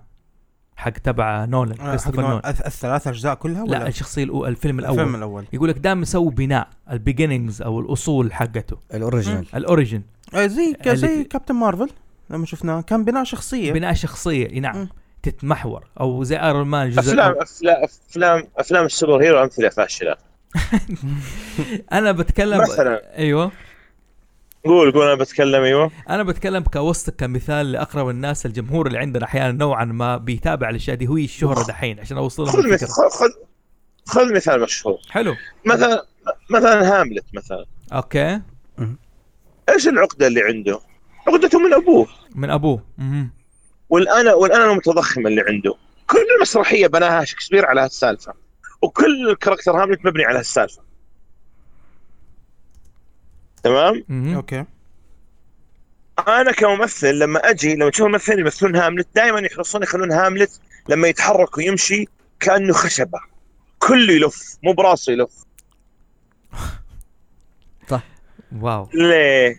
ليه؟ عشان يبين لك الغرور وجنون العظمة اللي عنده. حلو. هذه التقنية هذا ال- هذا الشغل wow. wow. علي رفيق أحمد في الزير سالم لما مثل دور كليب مهم. مهم. إيه، من ضمن التحضير للشخصية يقول يقول كليب كان عنده العزة عالية يقول فأنا استندت على فكرة إنه هو ما التفت الجساس لما جاي يطعنه كليب جساس اضعف من اجعل كليبا يلتفت يقول تلقى دائما كليب لما يجي يتكلم كأنه كل مرة لو إنه جالس لو إنه واقف كأنه على منبر قاعد يخطب الانا عنده عالية okay. okay. يخاط ويخاطبك في عينك زي الصقر. كذا خوفتوني أنتم. إيه. جميل. لا فها هنا ه- هذه هذه هذا شغل ممثل. لكن ممدوح عدوان لما كتب الشخصية. وش الشيء اللي لمسه في كليب. انه إنه الشيء يترحمر يترحمر عليه كله الطغيان. انه إنه هو عنده طغيان عالي. من سبة الانا المتضخمه وبنى الشخصية عليها كتبها على هالأساس. حلو. هذا لما أقول لك إنه كيف يلقى يلقى العقدة أو الشغله في الشخصية. الممثل يلقى المفتاح عشان يدخل للشخصية. تمام. تمام. الباقي الباقي التفاصيل لما أنت قلت مثلا إنه راح آه، دانيال دي لويس عاش مع مع مع جزارين وكذا هذه يسمونها المشاهدات اليومية. مم. أحيانا الممثل الممثل يحتاج إنه يخ يعني يحتك مع الناس عشان يستفيد من ال من ال من ال من ال من من ال- من الو- الواقع. يخلي الشخصية أقرب للواقع ما يخليها شخصية مو آه، كأنها جاية من الرف. ثنية ابعاد في فيلم مصري حلو اسمه العار. نور الشريف يمثل فيه إنه إنه إنه إنه تاجر مخدرات صعيدي مطوع. وات آه آه أيوه. شفت ال- اللي هو اللي يجي فيه ده المقطع اللي بيسووا منه ميم كثيرة. ها آه اللي عنده أخو تمام وكذا طبيب. آه، لا لا لا هذاك مو. نور الشريف لا. المهم فهو بحكم إنه صعيدي وعايش في القاهرة فيلبس بدلة ما يلبس جلابية. طول الفيلم نور الشريف يقول آه، آه، تشوفه يحرك راسه كأنه الكرافته خانقته okay. okay. إيه. يقول هذه أنا يقول لما جيت أمثل الشخصية ما كنت في ال mood. يقول ما كنت في ال mood ما كنت في ال mood. عجزت يعني ألقى لها لازمة كذا تكون علامة إنه كيف هذا الشخص معقد إنه صعيدي ومطوع وتاجر مخدرات يتكلم بالآيات والأحاديث وتاجر مخدرات. يقول فكنت مرة سهران مع صديقي في كباريه تلقاها موجودة على اليوتيوب. okay. يقول يقول لقيت قدامي صعيدي لابس بدلة وكل شوي يحك راسه. يميله يمين يسار وكذا كأنه مخنوق. قلت له ليش؟ قال إنه اليوم هو عازم واحدة في الكباريه فما جاب الجلابية. تعرف أنت الجلابية المصرية ما فيها ياقة زي الثوب السعودي. أيوه فرقبته ما هي مرتاحة ما يقدر يتلفت يمين ويسار فكل شوي يحك راسه يميله يمين يسار الكرافته خنقاه فقال حلو بس لقيته هذا مفتاح الكاركتر عشان امثله هذا اللي تلقى أحيانا مثلا كاركتر مو مكتوب في النص إنه له شنب تلقى ممثل يحط له شنب. مم. زي ما سوى تشابلن مع المتشرد. مع دحين أنا افتكرت الفيلم بالنسبة للعار. يعني هذه كانت آه، أيقونة يعني حسسها في الفيلم إنه ما بيعرف يلبس هذا كرافته كويس كده مايلة وكده وطايحة. يعني في حاجات آه، آه، زي الجوكر حق هيث ليدجر. لما باتمان ط... لما كان في السجن وباتمان طلع على التلفزيون فجأة هيث ليدجر لوحده قام صفق. هذه ما هي مكتوبة في النص لكن هذا موضوع ثاني. هذا هذا ارتجال. هذا الممثل لما يرتجل هذا موضوع ثاني. أنا ما أتكلم عن هذا. okay. أنا ما اتكلم أنا ما أتكلم عن هذا. لا هذا الارتجال هذا موضوع ثاني. زي لما قال جو بيتشي funny how how funny funny like I'm يوجو أنا مضحك آه. اني مهرج. إيه هذا ارتجال هذا موضوع ثاني. هذا موضوع ثاني. حتى في المسرح في ارتجال. حلو. هذا انت الحين انت الحين. لو أجي أقول لك مثل دور شحات. بس شحات آه يستذكي.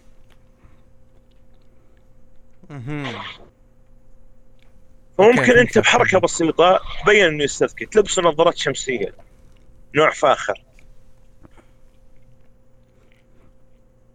فتعطي انت رسالة معينة من الشيء هذا. لما أسأل أقول لك كيف جبت طاري- النظاري؟ يقول والله مرة كنت مر عند مول وحصلت واحد كذا لما سألته قال أخذتها من من واحد أعطاني إياها بدل ما يعطيني فلوس مم. مم. هذه المشاهدات اليومية أنت تشوفها ممكن تستفيد منها أنت كممثل حلو حلو آه كده إحنا استطردنا جدا في موضوع الشخصيات وهذا لازم قدام لسه له مشوار خلينا نخرج كده نروح على العنصر الثالث اللغة أو الشعر أرسطو كان مركز على موضوع القصائد حتى عنده كتاب اسمه الق- القصائدية أو ال- يعني القصائد أو الشعر. ليش أرسطو مركز على موضوع الشعر كثير في المسرحيات؟ ليش بيقول إن هي مرة ضرورية تكون الأبيات الشعرية موجودة في العنصر الدرامي في العناصر الدرامية لأرسطو؟ ليش؟ هنا السؤال اللي رعد.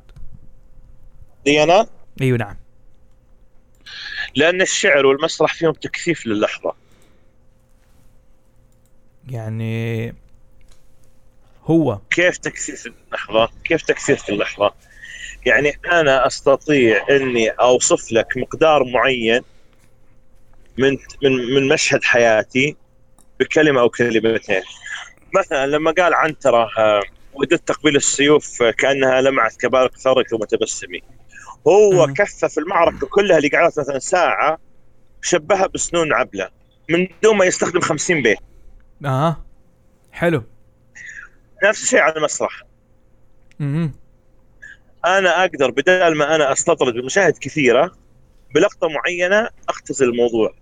أضغط أضغط أضغط اللحظة إلى أني أرسل فيها المسج اللي أنا أبغاه. حلو. جميل. هذه الفكرة الشعرية واللغة عشان كذا العرب يعني كانوا يهتموا عشان بالشعر. كذا في ترابط بين بين الاثنين أيوه. تمام جميل. جميل. حلو. عشان كذا تقول عشان كذا أقول العرب يعني كان عندهم اهتمام بالشعر لأنه كانوا إيه يختصروا كثير من أيامهم أو كثير من أحاسيسهم ومواصفهم يعني في الاستحضار. زي ما قلت أول آه، قيس لما يبكي وهذا هو قاعد يستحضر اللحظة كلها.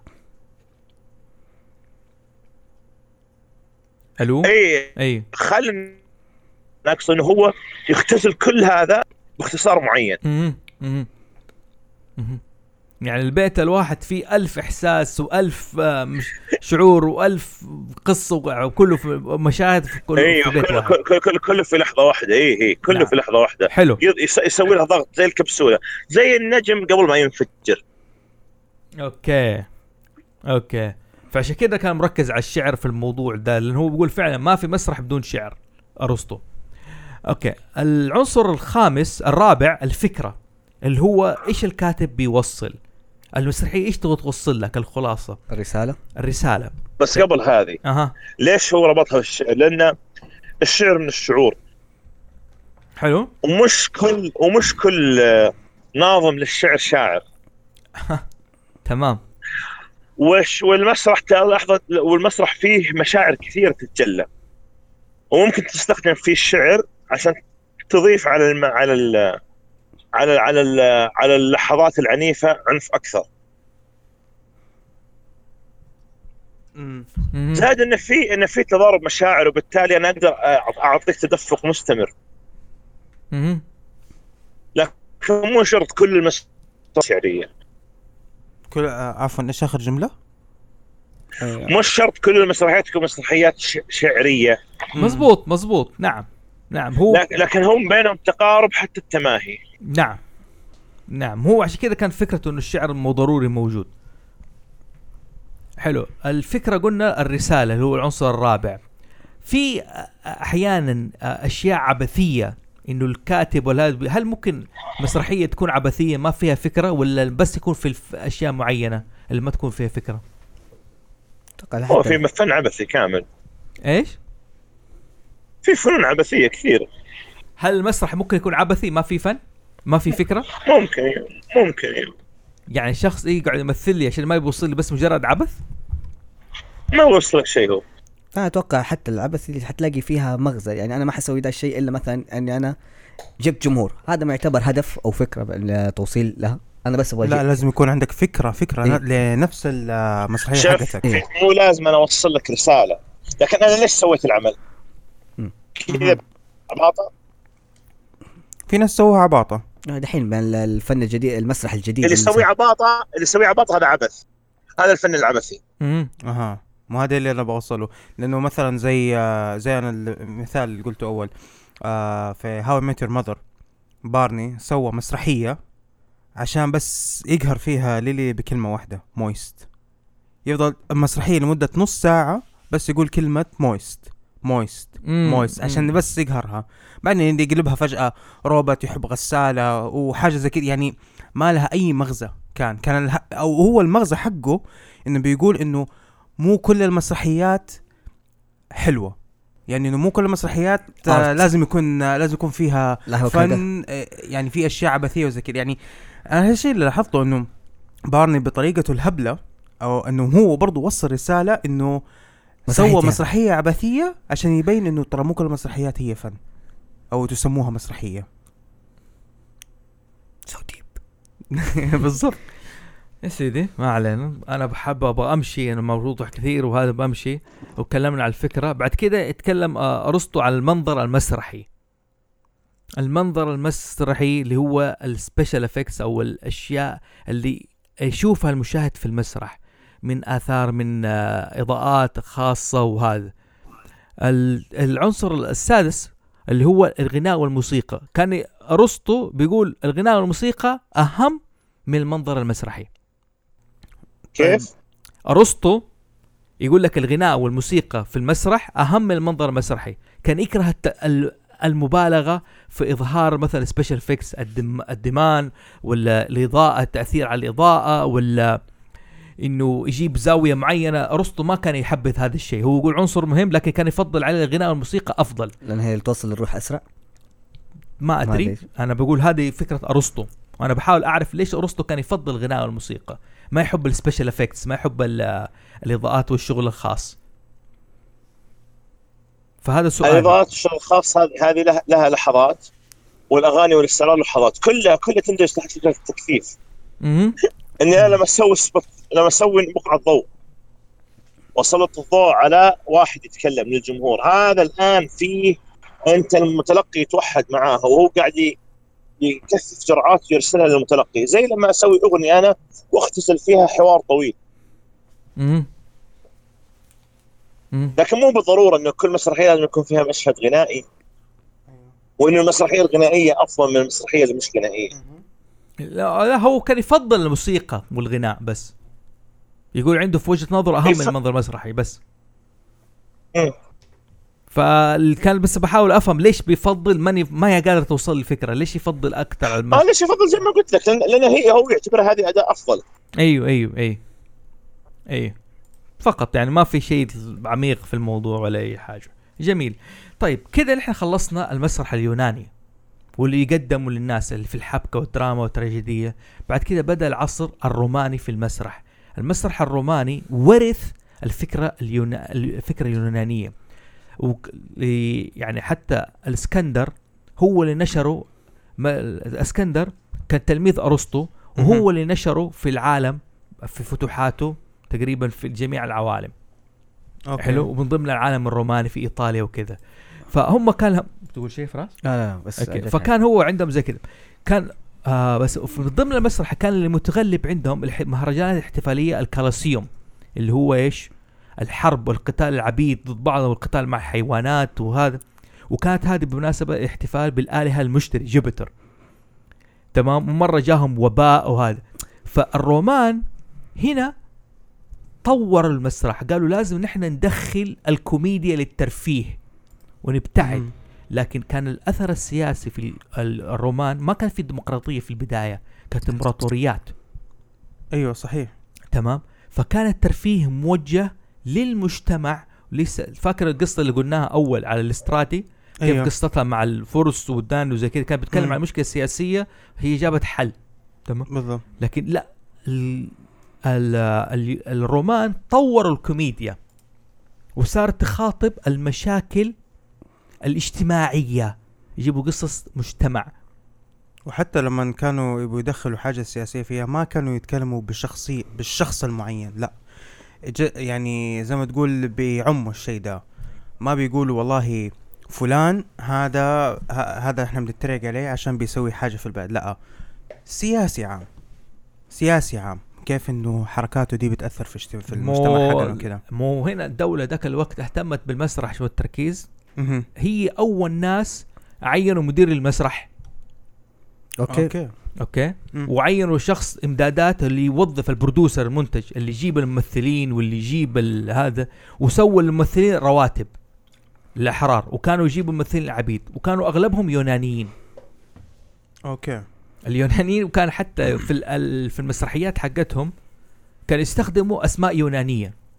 ك- هي كنوع من التوطين للفن هذا. في ناس يقول لك لا مجرد كسل ما فكروا ما وصلوا للإبداع إنه يجيبوا أسماء إيش؟ رومانية. أم ممكن. ما بس ما هي الفكرة حقت زي كذا. ال... ف آه من ضمن الأعمال الحلوة الكوميديا أعمال بليتوس. بليتوس هو أول شخص سوى فكرة المونولوج إنه يجي شخص في بداية المسرح ويتكلم. يقول اليوم حنقدم لكم مسرح وقصتها كذا وكذا زي كذا اللي يبدأ يتكلم في البداية. زي أشهر قصة من الكوميديا حقت بلاتوس الأخوان آه مناجمي إيش؟ مناجمي إي. مناجمي مناكيمي زي كذا أخوان مناخيمي بالعربي. Okay. The Brother آه هذه المسرحية هي اللي أثرت على شكسبير في مسرحية كوميديا الأخطاء. Okay. The Comedy of Errors. The Comedy of Errors إيه؟ إيش قصة المسرحية ذي؟ آه يقول لك إنه تاجر كان عنده ولدين توأم. حلو. واحد خطف من أولاد واحد أحد اولاده خطف فهو انقهر ومات. حلو. كان اسم الولدين برضه هم اسمهم مناخيمي. الاثنين. الاثنين اسمهم مناخيمي. يقول لك هذه plot holes بس ركز على القصة الفكرة المهم okay. فواحد مناخيمي هذا كان تاجر عايش في سرقسطة. حلو. فراح يدور على أخوه. عرف إنه. عنده أخو انخطف راح يدور عليه لكن هو ما يعرف شكله ما يعرف كيف من هو وزي كذا. حلو. أخوه كان واحد لعاب. كان متزوج وعنده عشيقة يحبها. حلو. فأخذ يوم من الأيام فستانها وأعطاها ليش؟ للعشيقة. زوجته حقدت على الأخ على المناغمي ده اللعب. تمام؟ فهو راح هذاك أعطاها الفستان وقال لها بالله العشيقة تسوي عشاء أنا حاجي بعد شوية. طيب. فالأخ هذا من أخ ال- اللي اللي جاي يدور عليه راح للعشيقة هذه يدور عليه يسأل فهي شافته؟ قالت له تفضل أهلا وسهلا كل أخيرا وصلت يا أخيرا وصلت يا منخامي الأخ هذا ما قال لنفسه إنه لا أنت تقصد واحد تاني هو بيدور على اخوه هنا كانت كوميديا. لا جاء قال لي إنه إيش؟ إنه أكل. أكل أكل عشاء وأكل الدنيا وأكل زي كذا وهذا. فراح وقالت له بالله الفستان ده واسع علي روح وضيقوا عند الخياط. Okay. هذاك ما رجع ال- ال- اللعاب لزوجته. شوف. قالت له أنت كيف تستجرئ وتعطي الفستان حقي لعشيقتك؟ روح جيب لي إياه. فراح لها قالت له إيش بك؟ سألها فين الفستان قالت له معطيتك إياه عشان تقصره. Okay. قال كيف؟ قال إلا أنت أعطيته عشان تقصره. فهو راح ذاك لزوجته الأول أخ الصالح راح راح اللي يدور على أخوه في البيت زوجته. قالت له فين الفستان؟ قال أي فست... فستان إيش؟ قالت له الفستان الأخضر. قال قصده هذا. قالت له إيه وقصدي أنت تلعب ف... نوت انها ترفع عليه قضية. Okay. انه لعاب وإنه كذا وأنا فديك اللحظة يدخل أخوه. اللي هو اللعاب. اللعاب. أيوه. فالاثنين طالعوا في بعض. ما عرفوا بعض إنهم أخوان. Okay. يعني شوف البلاهة في كانت كوميديا إيه. ما عرف إنهم أخوان. Okay. مين انت مين أنت فجا ال... يقول لك الخادم حق اللعاب؟ قال لهم إيش؟ قال لهم أنتوا أخوان. هنا أظن كانت بداية الأفلام الهندية. أيوه. Okay. أنتوا أخوان. عشان كذا تشبهوا؟ أنتوا نوعكم توأم. أوه ومدري إيه، فحضروا وبحض وهذا فأخو اللعاب إيش سوى؟ باع كل ممتلكاته بما فيهم زوجته. ورجع مع أخوه سرقسطة ويعيش. هذه كانت أول كوميديا اجتماعية بتتكلم عن الموضوع وهذا. فكانت كده دائما فكرتها زي كده ال- الج- المشكلة اللي ال- الفقير اللي يحب غنية أو الغني اللي يحب فقير ها. شوف أخيرا عرفت من فين جت bros before hoes تقريبا. تقريبا تقريبا. فكانت هذه كانت كوميديا تطورت عندهم وكانت تخاطب. وكان أهم عنصر في الكوميديا عند الرومان الفلوت. لازم يكون في أيوه. فلوت. لازم يكون في مزمار. لازم يكون في مزمار. أنا عارف إيش جا في راس في رأس. تقدر تعيدها من كم مرة؟ بعدين خلاص. فهذا كان التطور المسرحية عند عهد اليونان وعهد الرومان وهذا. بعد كده بدأت مع دخول المسيحيه تهبط. مرده صار الدين المسيحي. أوكي. الدور المسرحي صار قليل وبدأ صارت في نوعا ما عنصرية تجاه الممثلين. أي حد يتزوج ممثل يعاقب. ما ياخذ حقوق معينة. مهم. أوكي الممثل شخص منحط. أتوقع اتحطت كرانك اللي هم ال- الجبسر كال في العهد بدات بدأت هنا تنزل الموضوع بدأت يصير جستر البهلوان المهرج بدأت تنزل الفكرة هذه إيه. وبدأت الموضوع إيش؟ يعني, يعني يتدهور يعني حتى حتى كطبقة اجتماعية كان هو تحت ال- الحيوان. وصلت مراحل سيئة جدا. إيه. وصلت مراحل جيدة في عصر الروماني بعد تطورت الكوميديا بدأت تنصر مع ال- هذا. ف آه شباب آه رعد عندك استطراد أو تعليق أو استدراك لما قلت؟ لا بالعكس أنت كفيت ووفيت جميل. آه ضيضان عندك استدراك ولا شيء تقوله آه لا أبد. حلو. آه هنا مرة هبط. الكنيسة صارت تلعب دور المسرحية. كيف؟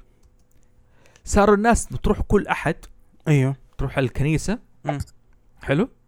صار الكنيس والرهاب يسووا الأدوار من القصصية بدأت ترجع بدأ الموضوع يتحول من المسرح إلى مظاهر مسرحية. بالضبط أيوه. هذا هذا اللي أنا بتكلم هذا عنه. هو. ورجع مظاهر مسرحية فصارت يعرضوا قصص من الانجيل على شكل قصة والناس أدوار تمثل وهذا. وكان ما زال إلى الان دي اللحظة الرومان بعصر وهذا ما كانوا فيهم نساء يمثلوا.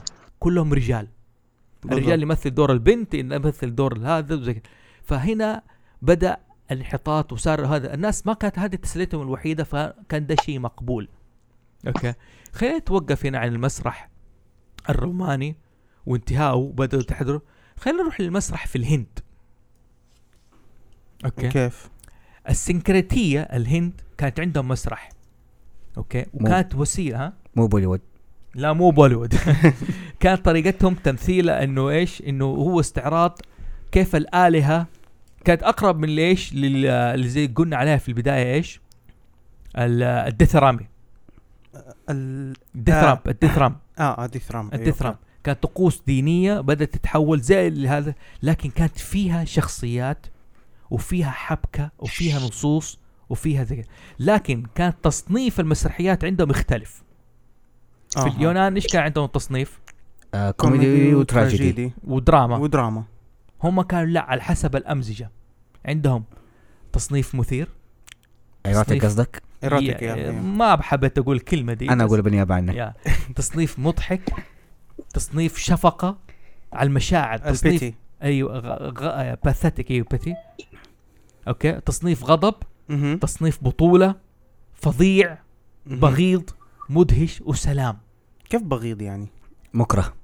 آه يعني ما منظر مكروه يعني, يعني تقرف تستنكر ده الشيء اللي قاعد يصير عارف كيف؟ آه آه أوكي. أوكي اللي هو بالإنجليزي آه odious قصدك hideous مو odious مو إيش odious okay. Odious odious طيب. فكانت هذه ال- كانت هذه المسرحية فكانت عندهم مسرحية عن السلام.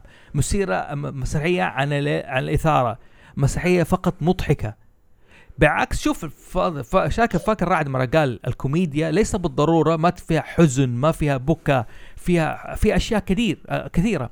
لكن كانت الهندية لا. مضحك؟ يعني مضحك. أنت شوف بس تشوف ده الشيء بس عشان تضحك. على السيرة على القصص أحد القصص ال- الهندية اللي فيها يعني كانت تعتبر متكاملة. مين يعرف قصة الخاتم اللي في الس... بلعتها السمكة؟ معروفة إيه، معروفة، ها؟ إيه، إيه. أو أو ف- عندي الفكرة العامة ليها هذه الهند هذه هندية أها أوكي هذه أصولها هندية أنت فكرتني كمان بالنسبة دقيقة. لأصول الهندي اللي هي إنه خاتم واحد غني بلعته السمكة وواحد فقير صا- صاد السمكة ورجع حاول يرجع الخاتم لصاحب لا لا لا شيء ثاني ده لا شيء أوكي. ثاني. لا آه بالنسبة أنت لما قلت لي فنون هنديه الحين أنا افتكرت زمان كان في قناة كانت اسمها سوني مم. آه كان بتعرض آه مس... الافلام والمسلسلات الهندية بس إنه مو الهندية حقت بوليوود. فلما انت لما قلت لي ع- لما قلت لي كذا تصنيفاتهم كذا أنا أفتكر البرامج هذه لأنه كان في من جد عندهم برامج اللي هي اللي هي البغيضة. إنه شيء تشوفه يعني تحسه بالإنجليزي يقول عليها ريبولسيف يعني تقشعرك تقول لا لا ما أبغى زي كده الحاجات مو شرط إنها تكون مفجعة ثريلر تشمئز. تشمئز. تشمئز تشمئز أيوة، من المناظر هذه لأنه أفتكر كانوا بيسووها هذه كثير. آه كانوا بيسووها هذه كثير. يعني كانوا بيستعرضوا الفنون حقتهم اللي هي التصنيفات حقتهم في المسلسلات هذه. وما هي ما هي بوليوود. يعني مو هو كانت أصلا حتى يقول لك في التمثيل في الهند عندهم في التعبير. ها مثلا يقول لك كانت لازم الممثل في أسس معينة يتبعها. مثلا عنده سبع تعابير للحواجب. لازم يكون حاجب بالشكل الفلاني وقت ما يزعل. لازم يكون حاجب بالشكل الفلاني وقت ما يضحك. الشايب وقت ما يستنكر. حلو؟ أيوه. للحواجب بس. ما. في الفم وقت ما يكون حزين لازم يسوي فمه بطريقة معينة. وقت ما يكون فرحان يسوي فمه بطريقة معينة. العيون. عشان كذا ما تشوف بعض الأحيان في المسلسلات الهندية أو أفلام أو الشخصيات اللي تجي تلاقيه أحول. أيوه. هذه كانت عملية استنكار. إنه مجنون داخل كذا إنه الأمور دخلت عنده في غلط لا الهنود الهنود في الموضوع ده عندهم فنهم وكان زي كذا. كان هذا الش- الشغل اللي صار في الهند. آه نرجع دحين للمسيحيين والهذا. طيب قبل ما ترجع. قول. لأن الهنود الهنود أساسا. عندهم موضوع اللي هو الأرواح وتناسخ الأرواح والارواح تحل في أشخاص ثانيين. يعني لما تقول عن إنه الأحول وطريقة العين وطريقة كذا. لأنه ال- ال- الهنود مثلا عندهم في قناعاتهم مثلا الشخص مثلا ال- المقعد مثلا. هو مو بل- مو لأنه كله انه مريض. طبعا هذا في الثقافة القديمة بس ترى الصفات الآن موجودة. لكن مو شرط إنها بنفس المعتقد. الشاهد إنه مثلا الشخص المقعد مو مقعد إنه مريض لأنه روح شخص سيئه حلت فيه. أها. أوكي. أوكي. ترى الصفات الموجوده ومنعكسه على الفنون عندهم. أيوه. عشان كذا يفرضوا شكل معين بطريقة معينة. ما يقول حاجة بيكون؟ شكله زي كذا أيوه تمام. حلو. أيوه فهذه كلها كذا. شيء ثاني ترى على موضوع ال- ال- البغض والكراهية تراها. ما هي نفس الشيء هي. أنا ما قلت البغض والكراهية. لا لما قلت إنه عندهم تصنيف للبغض وتصنيف للكره وتصنيف ال... عندهم الفظاعة والبغيضة. أيوه أيوه أيوه. عندهم الفظيعه هي أغرب للتربل أو الشيء الرهيب أو الشيء المخيف الفظاعة في الموضوع ده أو البغيض الشيء اللي تتميز منه. هذه فرق أيوه. شيء مختلفة نعم. أتكلم عن شيء مختلف البغض والكراهية. أيوه. حلو. استطرد حلو. إيش الفرق بين البغض والكراهية؟ البغض ضد الحب. أنا أحبك أو أبغضك. أوكي. والكره؟ الكره عدم الرضا. مرة. لو وش ما تسوي أوكي. أوكي. يعني أنا ممكن أحب الشخص ممكن وأبغضه في- أبغ... ممكن أبغضك لكن أحترمك. حلو. لكن الكره لو تحج بي على ظهرك. ما يطايقك. أنسى. ما ي... أيوه. أنسى. كذا دائما الكره أعم. الكره أعم لكنه لكن لكنه يعني آه، أعم من البغض لكنه آه، عشان كذا يستخدم أكثر إنه فيه عموم. لكنه فعلا هو آه، لو وش ما تسوي أنا خلاص أنا أكست عليك. حلو. لكن البغض لا أنا ممكن أحترمك أو ممكن أسوي لك الخدمة لكن أنا لا أزال أبغضك. عشان كذا عشان كذا اليهودي لما راح الرسول صلى الله عليه وقال له على موضوع الدرع أو ال- أو أو, أو الرهن اللي عنده. وقال لعمر أدي أعطيه الامانه اللي عندنا. فايش قال عمر بن الخطاب لليهودي؟ قال والله لا أحبك حتى تحب الأرض الدم الدم المسفوح. قال هذا يمنعني حقي. يعني أنت الحين تقول هالكلام يعني ما انت معطيني الشيء اللي لي قال لا. قال لا تسعى الحب للنساء. بالطقاق لا تحبني بس أعطيني اللي أنا أبغاه.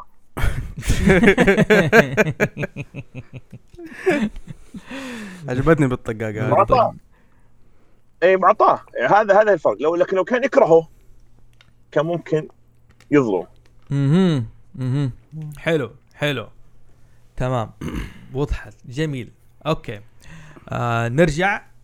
في شباب في عندكم استطرادات معينة ولا نرجع؟ نرجع. ها؟ ألو. ألو. روح روح روح. أوكي. ضيدان نروح؟ روح روح. أوكي. دوسوا أنا بنز... كنت حاط دوسوا. بنزين. ها؟ لا أنا كنت حاط mute بس. آه، أوكي. طيب. آه المسرح دحين ما قلنا بدأ يسيطر على الكنيسة ويقدموا لك أشياء معينة وزي كذا. في اللي عاد المسرح حقيقة آه هم بنتين أو. راهبتين. راهبتين بدأ حتى في ناس شكوا في أعمالهم يقول لك مستحيل هم اللي إيش اللي هذا كذا آه واحدة اسمها اسمها صعب والله. هيروستافيثا أظن. هورس آه، هورستافيثا. والثاني اسمها هاي جاردن. هاي جاردن. أوكي. ما تلاحظ في Game of Thrones اللي هاي جاردن أسرة هاي جاردن يحكمها نساء؟ هذه آه أيوه أيوه صح. هيل. جاردن. هيل جارد فون. اسمها هيل جارد فون. بينجن ها- هاي هاي جاردن تقصد اللي شعرهم وردة؟ أيوه أيوه أيوه.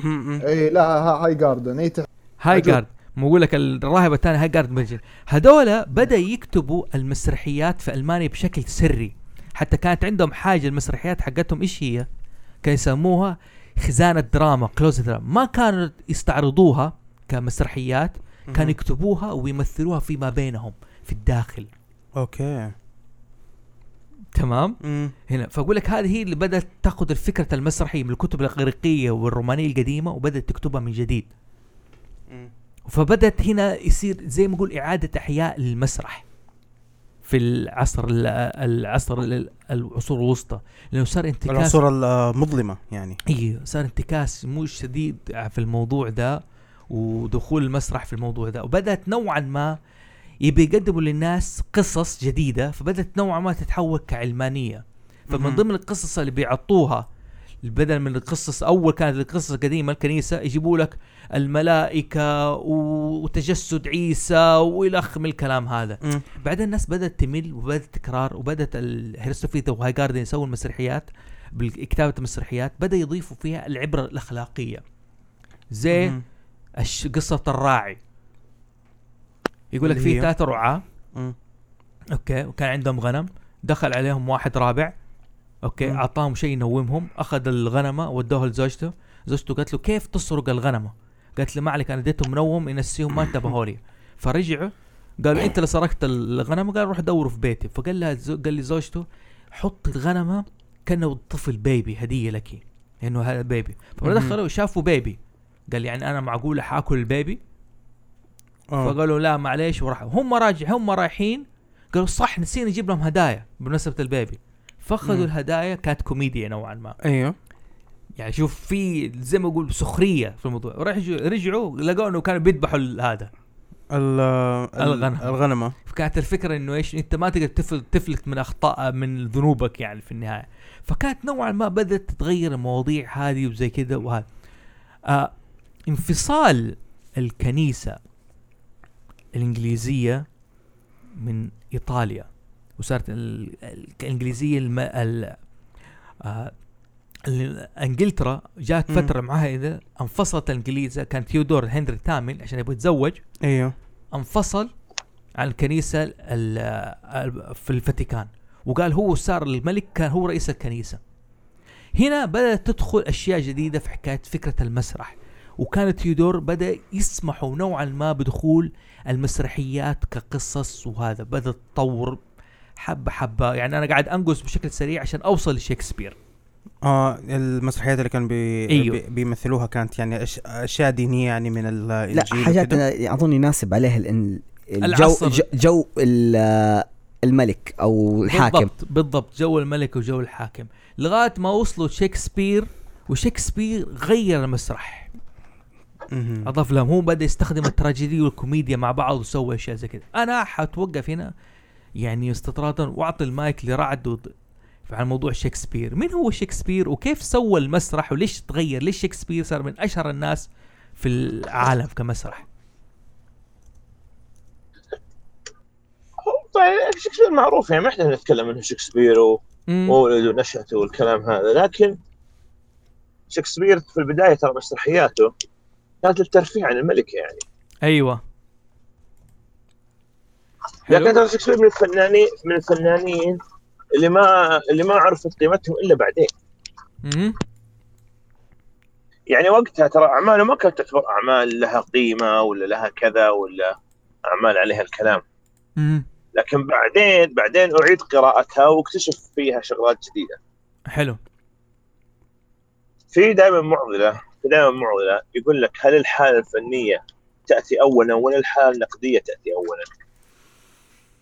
زي البيضة والدجاجة هذا الموضوع ولا لا؟ هو هو هو مو زي البيض والدجاج بدرجة رئيسية لكن من اللي يبدأ قبل الثاني؟ طبعا هو في الغالب الف- الحالة الفنية توجد الحاله النقديه، مزبوط أنت في البداية تبغى تبغى تبدع لما تكثر إبداعك تبغى تقول لا لحظة في شيء خايس في شيء كويس. شكسبير في ذيك الفترة كان ينظر له انه أوكي شخص ممتاز وكويس، بعدين مع مرور الزمن لا صار يقول إيش معنى سوى العمل هذا بالطريقة هذه؟ إيش معنى هذا العمل صار مختلف؟ ليش كتب هذا بالطريقة الفلانية؟ إيش قصده بالكلمة هذه؟ أوكي. أوكي. حلو. طب طبعا شكسبير يعني بالنسبة للمس يعني إنه هو كلمات معينة صار كل من جاي بعده. ألو؟ رعد رعد. بقطع الصوت. ال- رعد. ألو ألو ألو. أيوه انت بتقول شكسبير أنا. جاء كل بعده إيش؟ يعني هو اعتبر انه هو سوى ثيمات أساسية كل من بعده صار يدندن عليها. أيوه بالضبط. ط- آه، التسلط طغيان الانا الصراع على السلطة الصراع على الجاه الثروه الصراع الطبقي أها كل هذه أمور دندن عليها هو وكل اللي جاء بعده دندنوا عليها. عشان كذا رفع إنه يعتبر يعني إنه هو قامة عالية. آه، okay. حلو. بالمقابل موليير اللي كان في فرنسا. okay تقريبا زي كذا. موليير هل هو فعلا يوازي شكسبير؟ ما أخذ حقه في التاريخ ولا أخذ حقه لكن عشانه فرنسي ولا إيش بالضبط؟ إذا عندك فكرة عن لا مو موليير. عشان فرنسي بس هو هو, هو يوازي شكسبير. يعني هو يوازي شكسبير. موليير يوازي شكسبير.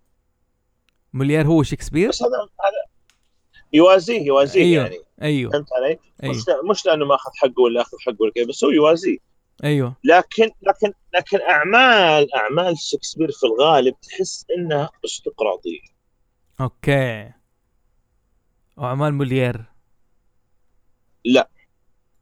كانت إيش شعبية ولا برجوازيه مو شرط شعبية مو شرط شعبية بس إنها آه. ما هي ما هي بالشكل هذا يعني لو تلاحظ لو تلاحظ آه، أعمال أعمال شكسبير لما لما تعصرا تعصرا؟ تفقد جزء من اي تصير يعني معاصرة. أيوه. تذكر فيلم ليوناردو دي كابريو حق روميو وجولييت. مزبوط مزبوط. لما تصير ع- عصرية تفقد جزء من الهالة اللي فيها. حلو. أعمال موليير مو شرط. أوف. أها. أعمال موليير ما تفقد؟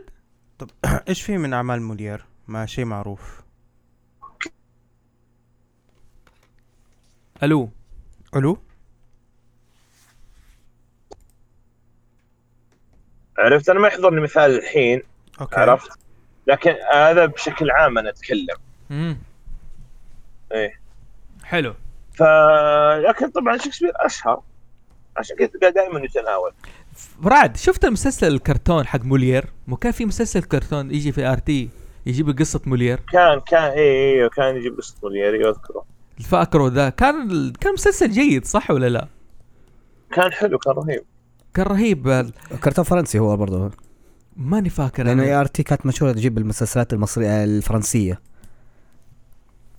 آه، من اعمال الظاهر إنه فرنسي والله ناسي زمان ناس من أعمال فرنس آه، موليير مثلا الطبيب الطائر ارتجالي انتقاد مدرسة الزوجات. دون جوان. آه آه إيوه انتقاد م- مدرسة الزوجات؟ إيوه. هذه هذه تعمل لها فيلم أتع... يعني تعصرنت أيوه اللي هو Ste... Stepford Wives حاجة زي كذا اسم الفيلم. اللي برمج الزواج في ال- أيوة، زي أيوة. الروبوت. أيوه. ما. يعني أو إنه لا مو ده- عصرا زي ما تقول استوحى منه الفكرة حقته. ال- دون جوان. دون جوان. راع راع دون جوان. هذا الاسم كذا ما أدري الرن اللي سوالي حاجة. ليش؟ لما افتكر آه، سمير غانم في مسرحية فارس بني خيبان مرة كان بيوصف نفسه. بيقول مرة فقد الذاكرة وفقد نفسه وزي كذا بيقول ده دون جوان العصر الحديث هل عندك مكتوب هنا البخيل ولا الخيل؟ أنا اسف أيوه. هو هو هي أحيانا في شغلات في شغلات تتحول من كونها عمل معين تصير رمزية. امم دون جوان أو دون جوان صار رمزية ل ال- ال- ال- ال- الشخص الوسيم اللي كل الناس تحبه ساحر ويتلموا البنات عليه ومن هالكلام. أيوه أيوه أيوه أيوه بالضبط. هو بحد ذاته صار هو بحد ذاته صار رمزيه أيوه أيوة. زي آه، زي زي كازانوفا. زي كازانوفا. نعم. يعني زي ما تقول اخترعوا كلمة واخترعوا مفردات جديدة. لا نعم. مش كلمة. يعني يعني أنا الحين بقول لك أنا. مثلا مثلا مثلا لما أجي مثلا أبي أبي مثلا في رواية أبغى أترجمها. زين؟ okay. وبترجم لك وبترجم لك علاقة حب بين شخص وشخص. بترجمها من النص الأصلي للعربية. ممكن أقول لك إن حبهم يشبه حب روميو وجولييت. فانت تقراها؟ تقول طيب okay. لكن لما أقول لك يشبه قصة قيس وليلى أها. قيس وليلى كاسمين صاروا رمزية للحب. ما يحتاج إني أنا أقول لك قصتهم. فأنت أنت تتلقاها وتعرف تصور مدى علاقة الحب بين الشخصين. زي لما تقول آه، كرم حاتم. حاتم اي الطائي أنت خلاص الحين ح- ح- كرم حاتمي. إنه خلاص صار هو بحد ذاته رمز. رمز. في يمامة أي حكاية في أي قصة في أي كذا. نفس الشيء نفس الشيء كازانوفا يعني صارت صار- قصته الكبرى اختزلت في اسمه وصار ترميز للشيء هذا. بمجرد إني ارمي مجرد إني أرمي اسمه تجيك أنت كل الايحاءات وكل الشغلات لها علاقة فيه. حلو حلو حلو. جميل. طيب أوكي. أنا كده حتوقف شوي على التاريخ لأنه لو دخلنا ما حنخلص. في الصين في اليابان لكن حتكلم عن العرب والمسرح لأنه هو اللي يهمنا وتأثير. العرب والفرس والمسرح. أنا اللي أعرفه الف... الفارسيين كان عندهم إيش؟ مسرح. وكان في حاجة اسمها حتى النقلي وكانت دائما تعرض مساريح مس... مسارحه في البقالات. يسموه. النقلي. الشخص اللي يمثل في عند البقالات يسموه النقلي. أوكي هذه معلومة جديدة. أيوه أيوه. كان عنده زي كذا الاراجوز خرج من من الفرس. آه أيوه هذه أنا أعرفها لانهم دائما لانهم لما كانوا يمثلوا الجنود حقون زمان كانوا زمان كلهم كانوا يلبسوا أقنعة. فهم لما كانوا بيمثلوا في المسرحيات إنه يبوا يطلعوا حاجة كوميدية كان القناع يكون شكله كده غريب. فاهم كيف؟ يكون خشمه طويل أو حاجة زي كذا. لكن لكن هو سؤالي ليش العرب مثلا ما قدروا يطوروا المسرح أو يستورثوه في الع- في العصور الإسلامية؟ هل بسبب احتكاكهم بالفرس كان أكثر ما خلوا ولا إيش السبب برعد لا مو مسألة إنه ما طوروا مسألة إنه هو هو يعني ما هو ما هو من الفنون مم. يعني ما استورثوها غريبة ما استورثوها إلا لاحقا. مع إنه في مثلا في الصين كان في مسرح في اليابان كان في مسرح. طيب في الصين في اليابان لكن مثلا في مثلا في الجزيرة العربية ما كان ما كون كو- كونه ما هو فيه مهم. حتى في فارس ما كان موجود بالشكل اللي أنت تبغاه. مزبوط، مزبوط. اللي, اللي ترتبط فيه الذهنية لما تقول اسم مسرح. لكن هذا هذا لا يعني إنه هذول ما عندهم آه خلينا نقول ثقافة. أوكي لا هم عندهم؟ ثقافة. طبعا اللي عندهم ثقافة هذا ما نختلف. لكن هو ما هو من الفنون العربية الأصيلة يعني ما هو زي الشعر. حلو. فهمتني؟ الشعر عبارة عن مظاهر مسرحية وكانت عندهم أسواق ما كان لا لا بغض النظر مظاهر إيه، قصدي أنا إنه ما هو فن أصيل ما هو أها أها أها. أها فن فن دخل على الثقافة. ما هو ما هو ما هو جزء منها أصلا. مهم، مهم، مهم. حلو. وصلت. طيب إيه. العرب إيش كانت عندهم مظاهر مسرحية؟ زي الشعر؟ أنت مرة زمان كنت تقول إنه العرب فاكر كنا أحد الحلقات تكلمنا فيها وقلنا العرب ما كانت عندهم مسرح بس قلت عندهم الأسواق كانت تصير فيها زي المظاهر المسرحية. إيوه مثلا لما أجي أنا لما أجي أنا وأروي لك لما أروي لك قصة آه، مثلا أدخل في سوق عكاظ وأروي لك حلو. قصة. أيوه. قصة قصة مثلا داحس الغبرة. هو لما يرويها يقعد يستحضر الحركات والطريقة أها وهذا شكل من أشكال الأداء شكل من أشكال إني أنا قاعد أمثل.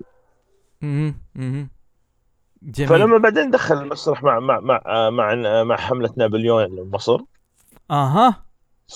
سهل لأنه في background يشبه له لكن ما هو فن أساسي. نابليون؟ دخل المسرح في مصر؟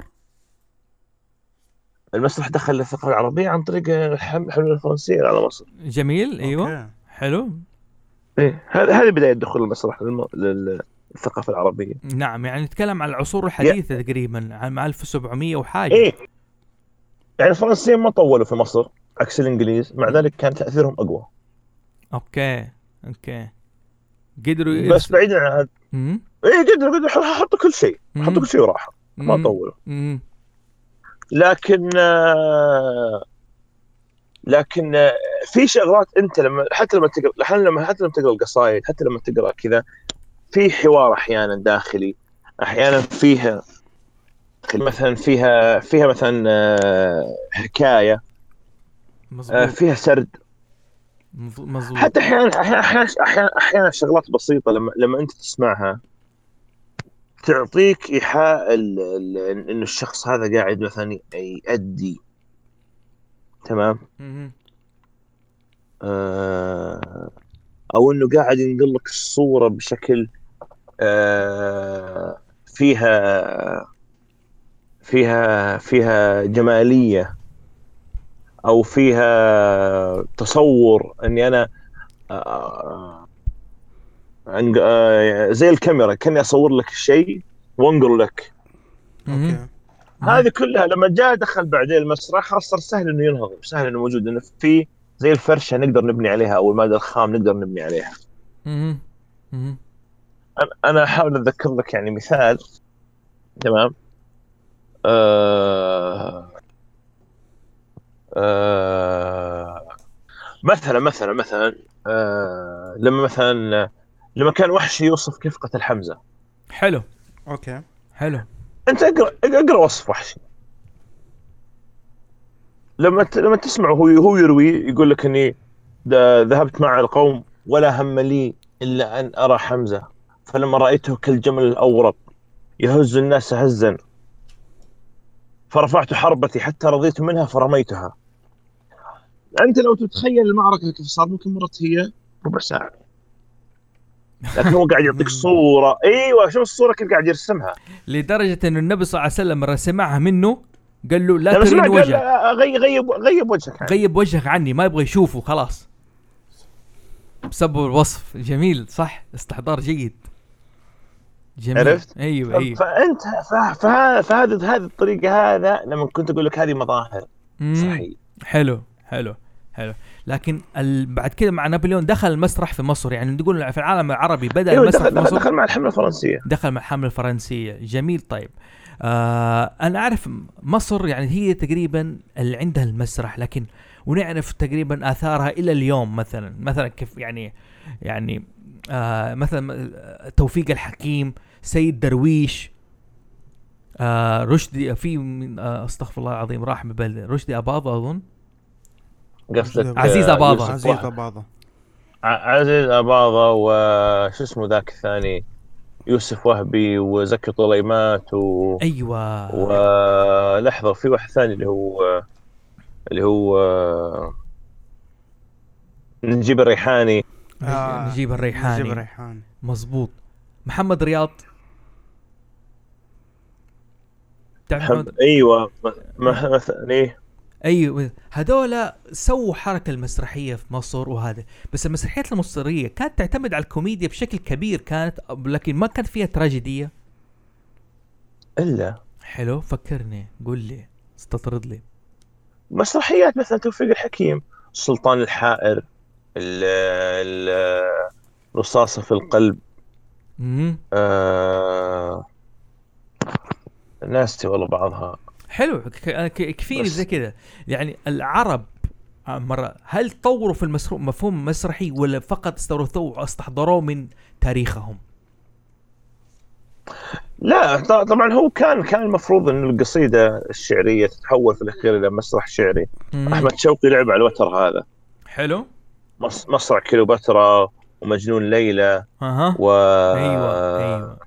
مسرحياته الشعرية. أيوه أيوه أيوه أيوه.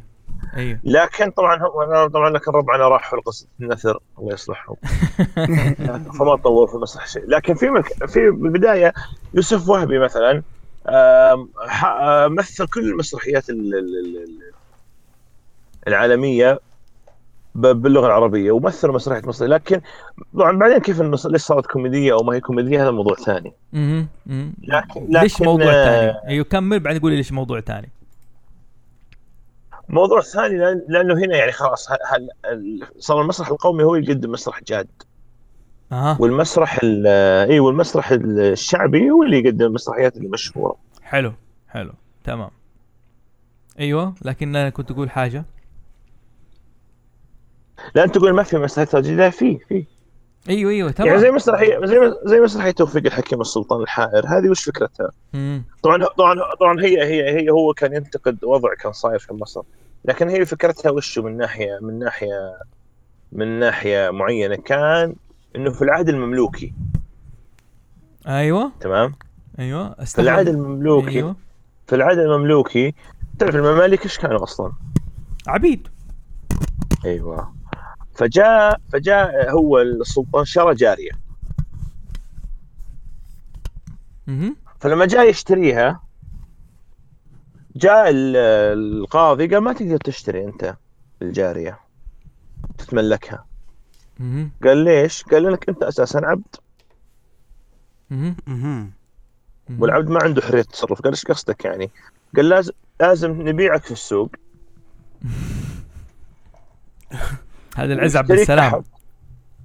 قصة حقيقية لا، لا، العز. عبد السلام ها؟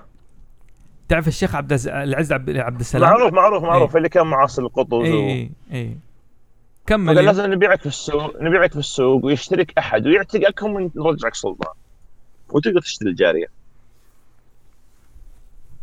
فلما باع نفس السلطان صارت الجارية وما اعتقته ابو تراجيدي المحزنه الرجل أيوه. عشان كذا هو سماها السلطان الحائر فراس راح بعيد يعني. أيوه. مرة. أيوه. سلطان الحائر النظر اللي في عيونه ففي مسرحيات زي كذا تراجيديه حلو كثيرة. جميل جدا. أنا وقت وضح لي الموضوع ده. طبعا آه فهذا أوكي. وبالنسبة طب للشام ما كان في مسرح يوازي المسرح المصري مثلا؟ إلا فيه بس إنه كان ال ال في في في لبنان. وفي سوريا نفس الشيء. كان المسرح الجاد طبعا المسرح أساسا أساسا المسرح بشكل عام ما يتسجل ولا يتصور okay بالضبط أوكي أيوه أيوه أيوه إيه. ليش؟ لأنه هو هو زي ال- زي الفرقعه زي الشرارة يحترق في لحظته زي الشمع. تشوفه تنبهر فيه وينتهي. لكن لكن إن لكن أنت كمتلقي تخرج ب- بوعاء جديد والممثل يخرج بطاقة ثانية مهم. لاحظ دائما انت تتفاجئ من ممثلين معينين تقول إيش هذا؟ تكتشف إنهم مدفونين في المسرح ما حد يدري عنهم. مزبوط عشان كذا أحيانا المخرجين أحيانا المخرجين أحيانا المخرج... العقاد مثلا لما جاي يسوي فيلم الرسالة أوكي هو اخذ ممثلين من مصر ومن سوريا لكنه كان محت... يبغى يبغى يبغى يبغى يطلع ممثل يكون آه مختلف فخلى في دور كذا اللي هو دور أبو جهل. راح راح سافر إلى المغرب وقاعد يدور يدور يدور يدور ممثل إلا ما لقى ممثل اللي هو اللي هو محمد حسن الجندي توفى الله يرحمه. طلعوا كل الناس لما عرضوا الفيلم قالوا من الممثل هذا؟ إيش التمثيل هذا؟ فين هذا كان موجود؟ هو مدفون في مصر ما حد يعرفه. زي مزبوط ما صار مع العراق زي ما صار مع العراق اللي يمثل دور أبو جهل في مسلسل عمر مو طبيعي. برضه مدفون في المسرح ما حد يعرفه. أها أها أها هذه فكرة إنه فعلا ما يتسجل ولا يتصور هذه أحد الأسباب فعلا. نعم.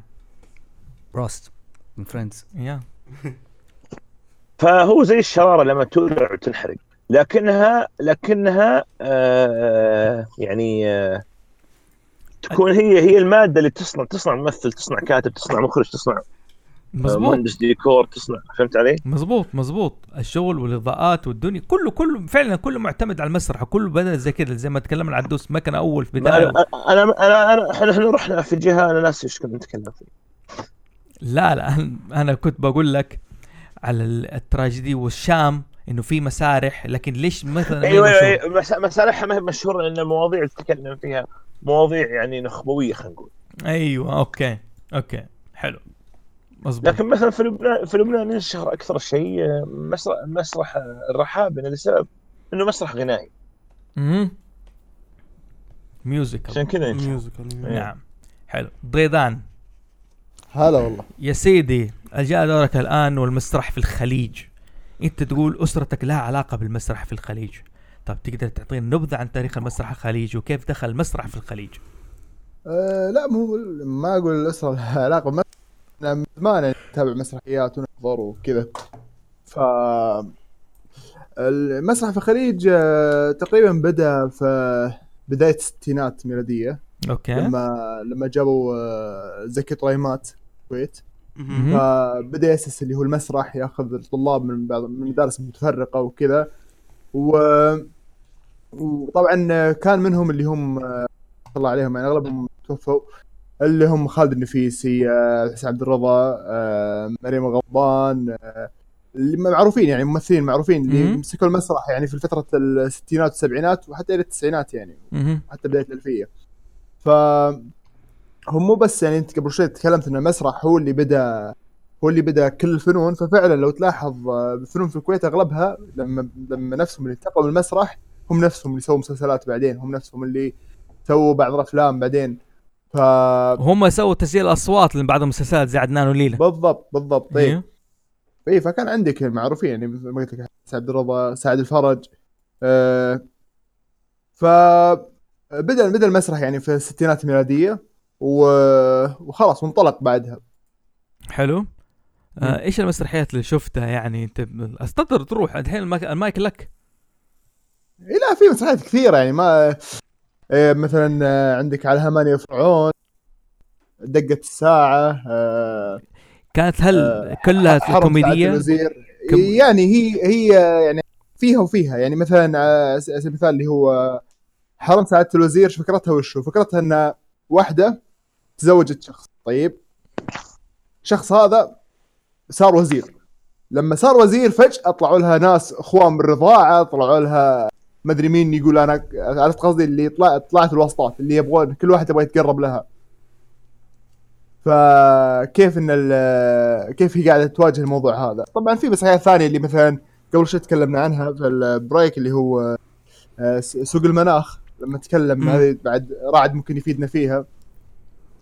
مسرحيه سوق المناخ تكلمت عن الأزمة اللي مرت فيها مروا فيها سوق المناخ ما أدري إذا رعد بيكلمنا عنها. مم. رعد؟ أيوه معك. بس إيه، عشان إذا ما, ما, ما قاطعك يعني. لا هو هو إيه، شوف. هو هو كل بغض النظر يعني هو دائما يبدأ المسرح بشكل جاد بعدين تطلع فرق تقدم مسارح أكثر شعبيه لكن بالضبط. لازم لازم فيها فيها فكرة يعني. زي زي المسرح اللي ذكرتها هذه دقة الساعة وغيرها تندرج تحت مسرح سياسي. أو مسرح. اجتماعي أو. أو اجتماعي. بغض النظر عن الطابع العام كوميدي فيها هي ما هي سياسية زي مثلا مسرحيه دريد لحام دريد إيه. لحام صارخة في السياسة أو فاقعة جدا سياسيا. لكن هذه فيها. واحيانا واحيانا في الهروب إنك أنت تهرب من الطرح السياسي تطرح. طرح أقل حدة لكن لكن الناقد ينكش لك ينكش لك البعد السياسي اللي فيها. زي إيش زي زي مدرسة المشاغبين مم. أيوه مدرسة المشاغبين. صحيح إنها تتكلم عن الوضع اللي صار في مصر بعد النكسة شبابيا وكيف وضع الشباب وإنه ما في احترام ل... إنه كيف صار كيف صارت الاهتمامات تختلف بين الأجيال وكذا. لكن هي فيها رسالة إنها تدمر رموز السلطة الأبوية عشان كذا جابوا لك إن الأب غير محترم والمدير المدرسة غير محترم والمدرس غير محترم. في إحالة إلى آه إنه أي رموز سلطوية. أها أها هذه مثل هذه فكرة مرز المشاغبين. اللي فيها 14 سنة خدمة سنوي قال لي أقف. هذا إيش؟ عادل إمام يقول لك بعد 14 خدمة ثانوي جاي تقول لي أقف. أيوه أيوه أيوه. طبعا ه- هذه هذه هذه هذه يعني من الذبات المشهورة. لكن أنا أقصد إنه كقراءة نقدية هي تدمير لرموز السلطة الأبوية. إنه خلاص بعد النكسة في مصر ما صار في احترام حتى لجمال عبد الناصر هذا اللي خلاه يفكر إنه يعتزل فالمسرحية كأنها تحيل للشيء هذا أوف. أوكي. كلام قوي والله. والله كان جميل جدا. حلو حلو. آه الحين أنا بتكلم عن أثر المسرح على الثقافة الشعبية. طبعا إحنا استطردنا وقلنا واضح أثرها وزي كذا لكن أنا أشوف المسرح أثر على المصارعة أثر على السيرك. أثر على الباليه. الأوبرا مسرح ولا مو مسرح بصفة عامة؟ هل يعتبر جزء من المسرح ولا مو مسرح؟ أيوه تقدر تعتبره مسرح غنائي والسيرك مسرح؟ استعراضي مسرح. والسيرك مسرح غنائي ولا مسرح استعراضي؟ است- مسرح مسرح. المصارعة الحرة. استعراضي. مسرح يا أخي في rules في ناس أدوار. بس إنه استعراضي استعراضي استعراضي. استعراضي. استعراضي. في أدوار بيتبادلوا مع بعض يقول لك أنت حتضربني وأنت حتسوي لي زي كذا. آه، آه، أنا فجأة, فجأة يصير صاحي فجأة يصيروا أعداء حلو. آه، رعد أنت لعبت مثلا ريد ديد ريدمشن كانت فيها مظاهر مسرحية ولا تعتبر مسرح ولا إيش رأيك؟ لا هي هي هي اللعبة فيها فيها عناصر سينمائية كثيرة. لكن لكن هنا أنت الحين تتكلم عن شيء ثاني. ال ال آه، طريقة تمثيل الشخصيات مثلا. امم آه، الأداء الصوتي لهم. كيف يتكلم. تحس انه هذا امم لكنه لكن آرثر مورجان مثلا هو طريقة تمثيله للشخصية. فيها البعد هذا. شوف كيف كيف كيف ينطق الكلمات كيف يمط في الكلام كيف هذا. هذه فيها بعد. حلو. حلو. تمام. جميل. فهذا يعني فالأثر أثر زي أس- ال magician الساحر اللي يطلع يسوي حركات بهلوانية واشياء هذا هل يعتبر مسرح؟ ولا- استعراضي. استعراضي. يعني إذا ما في حبكة ما في شيء يعتبر شيء ثاني الباليه مثلا. شرط مو شرط الباليه استعراضي. طيب بس أنا فاكر في مس هذه مسرحية ال- البجع دي بحيره البجع. هذه باليه ما كانت فيها حبكة وفيها دور ممثلين بس ما كانوا يتكلموا. The Black Swan The Black Swan. البجعه السوداء. أيوه أيوه هي اسمها Swan Lake Swan Lake أيوه لكن لكن حلاق إشبيليا غنائي. حلاق إشبيليا. غنائي. أيوه اللي هي في- اللي هي فيجارو. حلاق اشبيليا غنائي. فيجارو أيوه. فيجارو فيجارو. هذه هي؟ مم. okay. أيوه. okay. هي هذه هذه هذه هذه هذه ما هذا هذا هذه أغنية من مسرحية اسمها حلاق اشبيليا حلو. فيجارو. آه فالكرتون بتفرج أو دائما تدري أو تدري أو تدري أنت ليش يقول فيجارو؟ كان يناديه ها أيوه. أنا أنا ما أدري إيش كنت أقول. فيجارو فيجارو فيجارو فيجارو. أفتكر دائما باغز باني وتوم وجيري. كان يناديه حلو. آه بات أثر مثلا باتمان. ما كان آه آه باتمان أثر في المسرح. ليش؟ أمه وأبوه ماتوا فين؟ بعد آه، المسرحية بع- بعد ما خرج من المسرحية وراح آه، من الباب الخلفي. من الخلفي. مسرحية زورو ولا ك... ما أظن زورو أكثر من مسرحية كانت في بس أكثر مرة بس كانت مسرحية في آه فيلم كوكو شفت فيلم كوكو رعد؟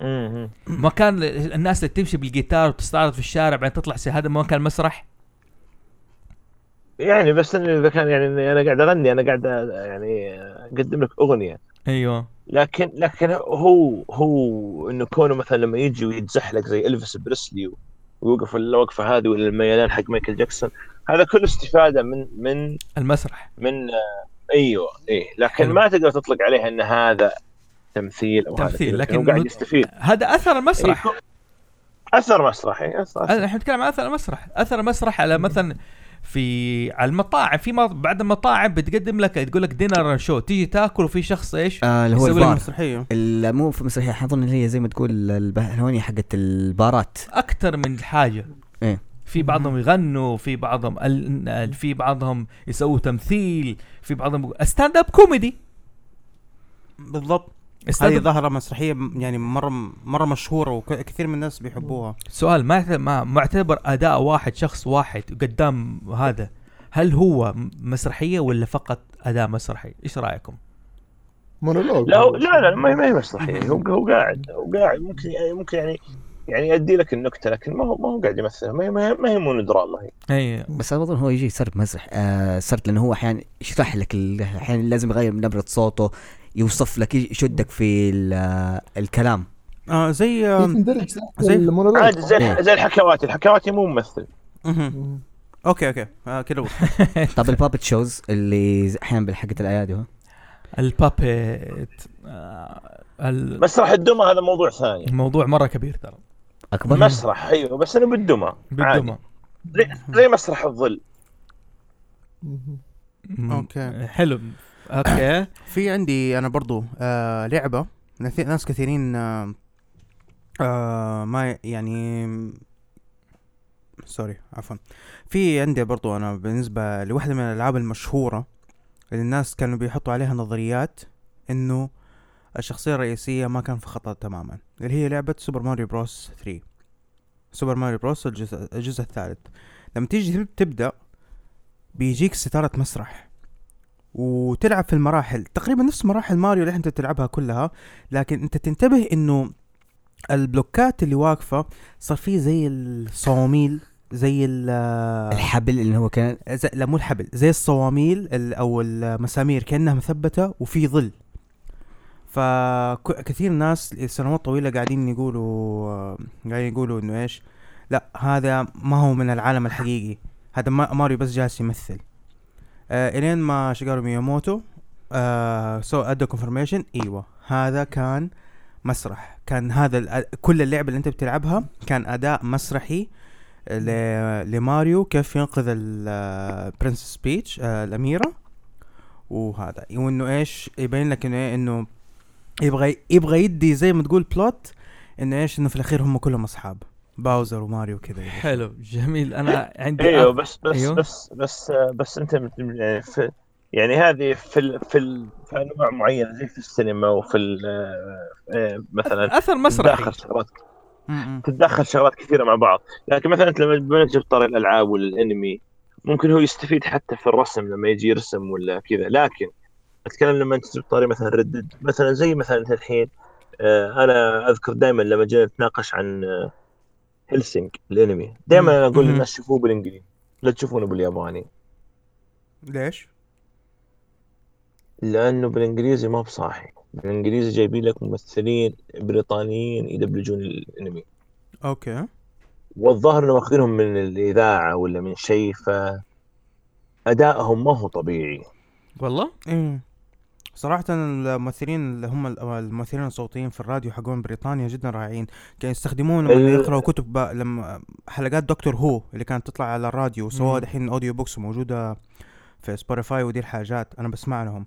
أدائهم شيء خطير يعني من صوتهم يشدوك.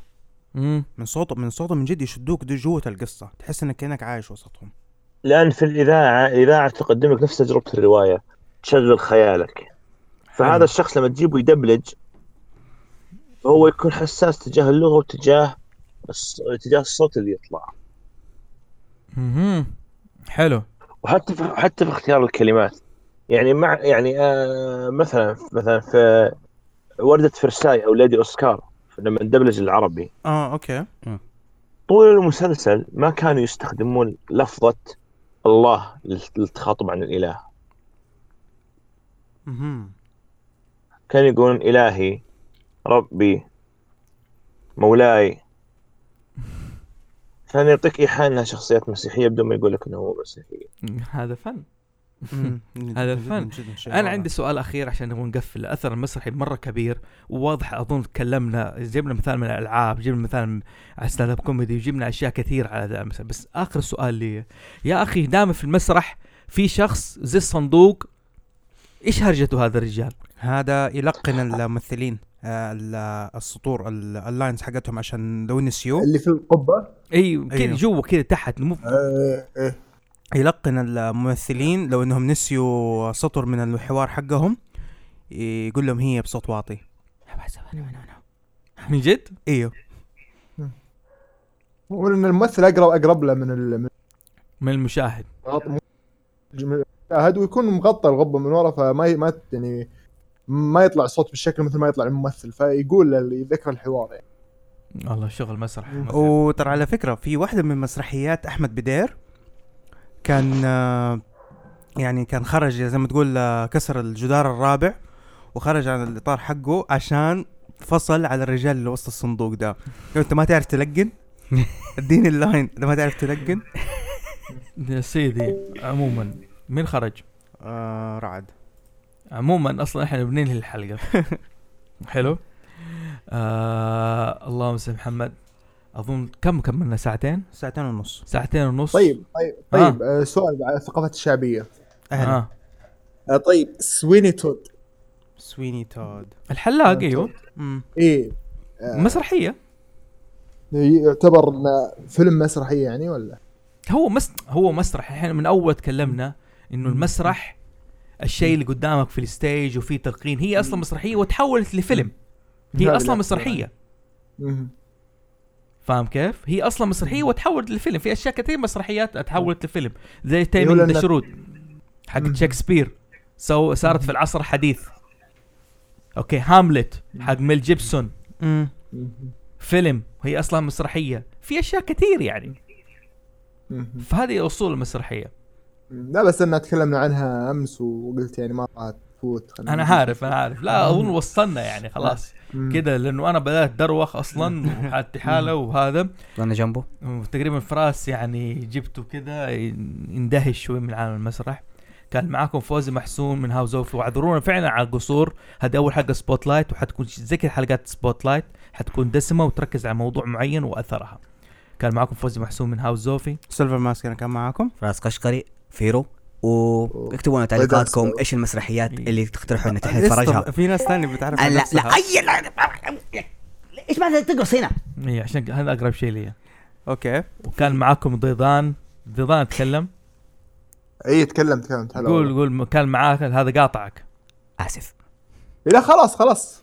ودان سبيعي وكان معاكم رعد دور رعد دخل أهلا. خلاص نحن انهينا الحلقة. بعد كلامك انهينا الحلقة ترى. خلاص كذا.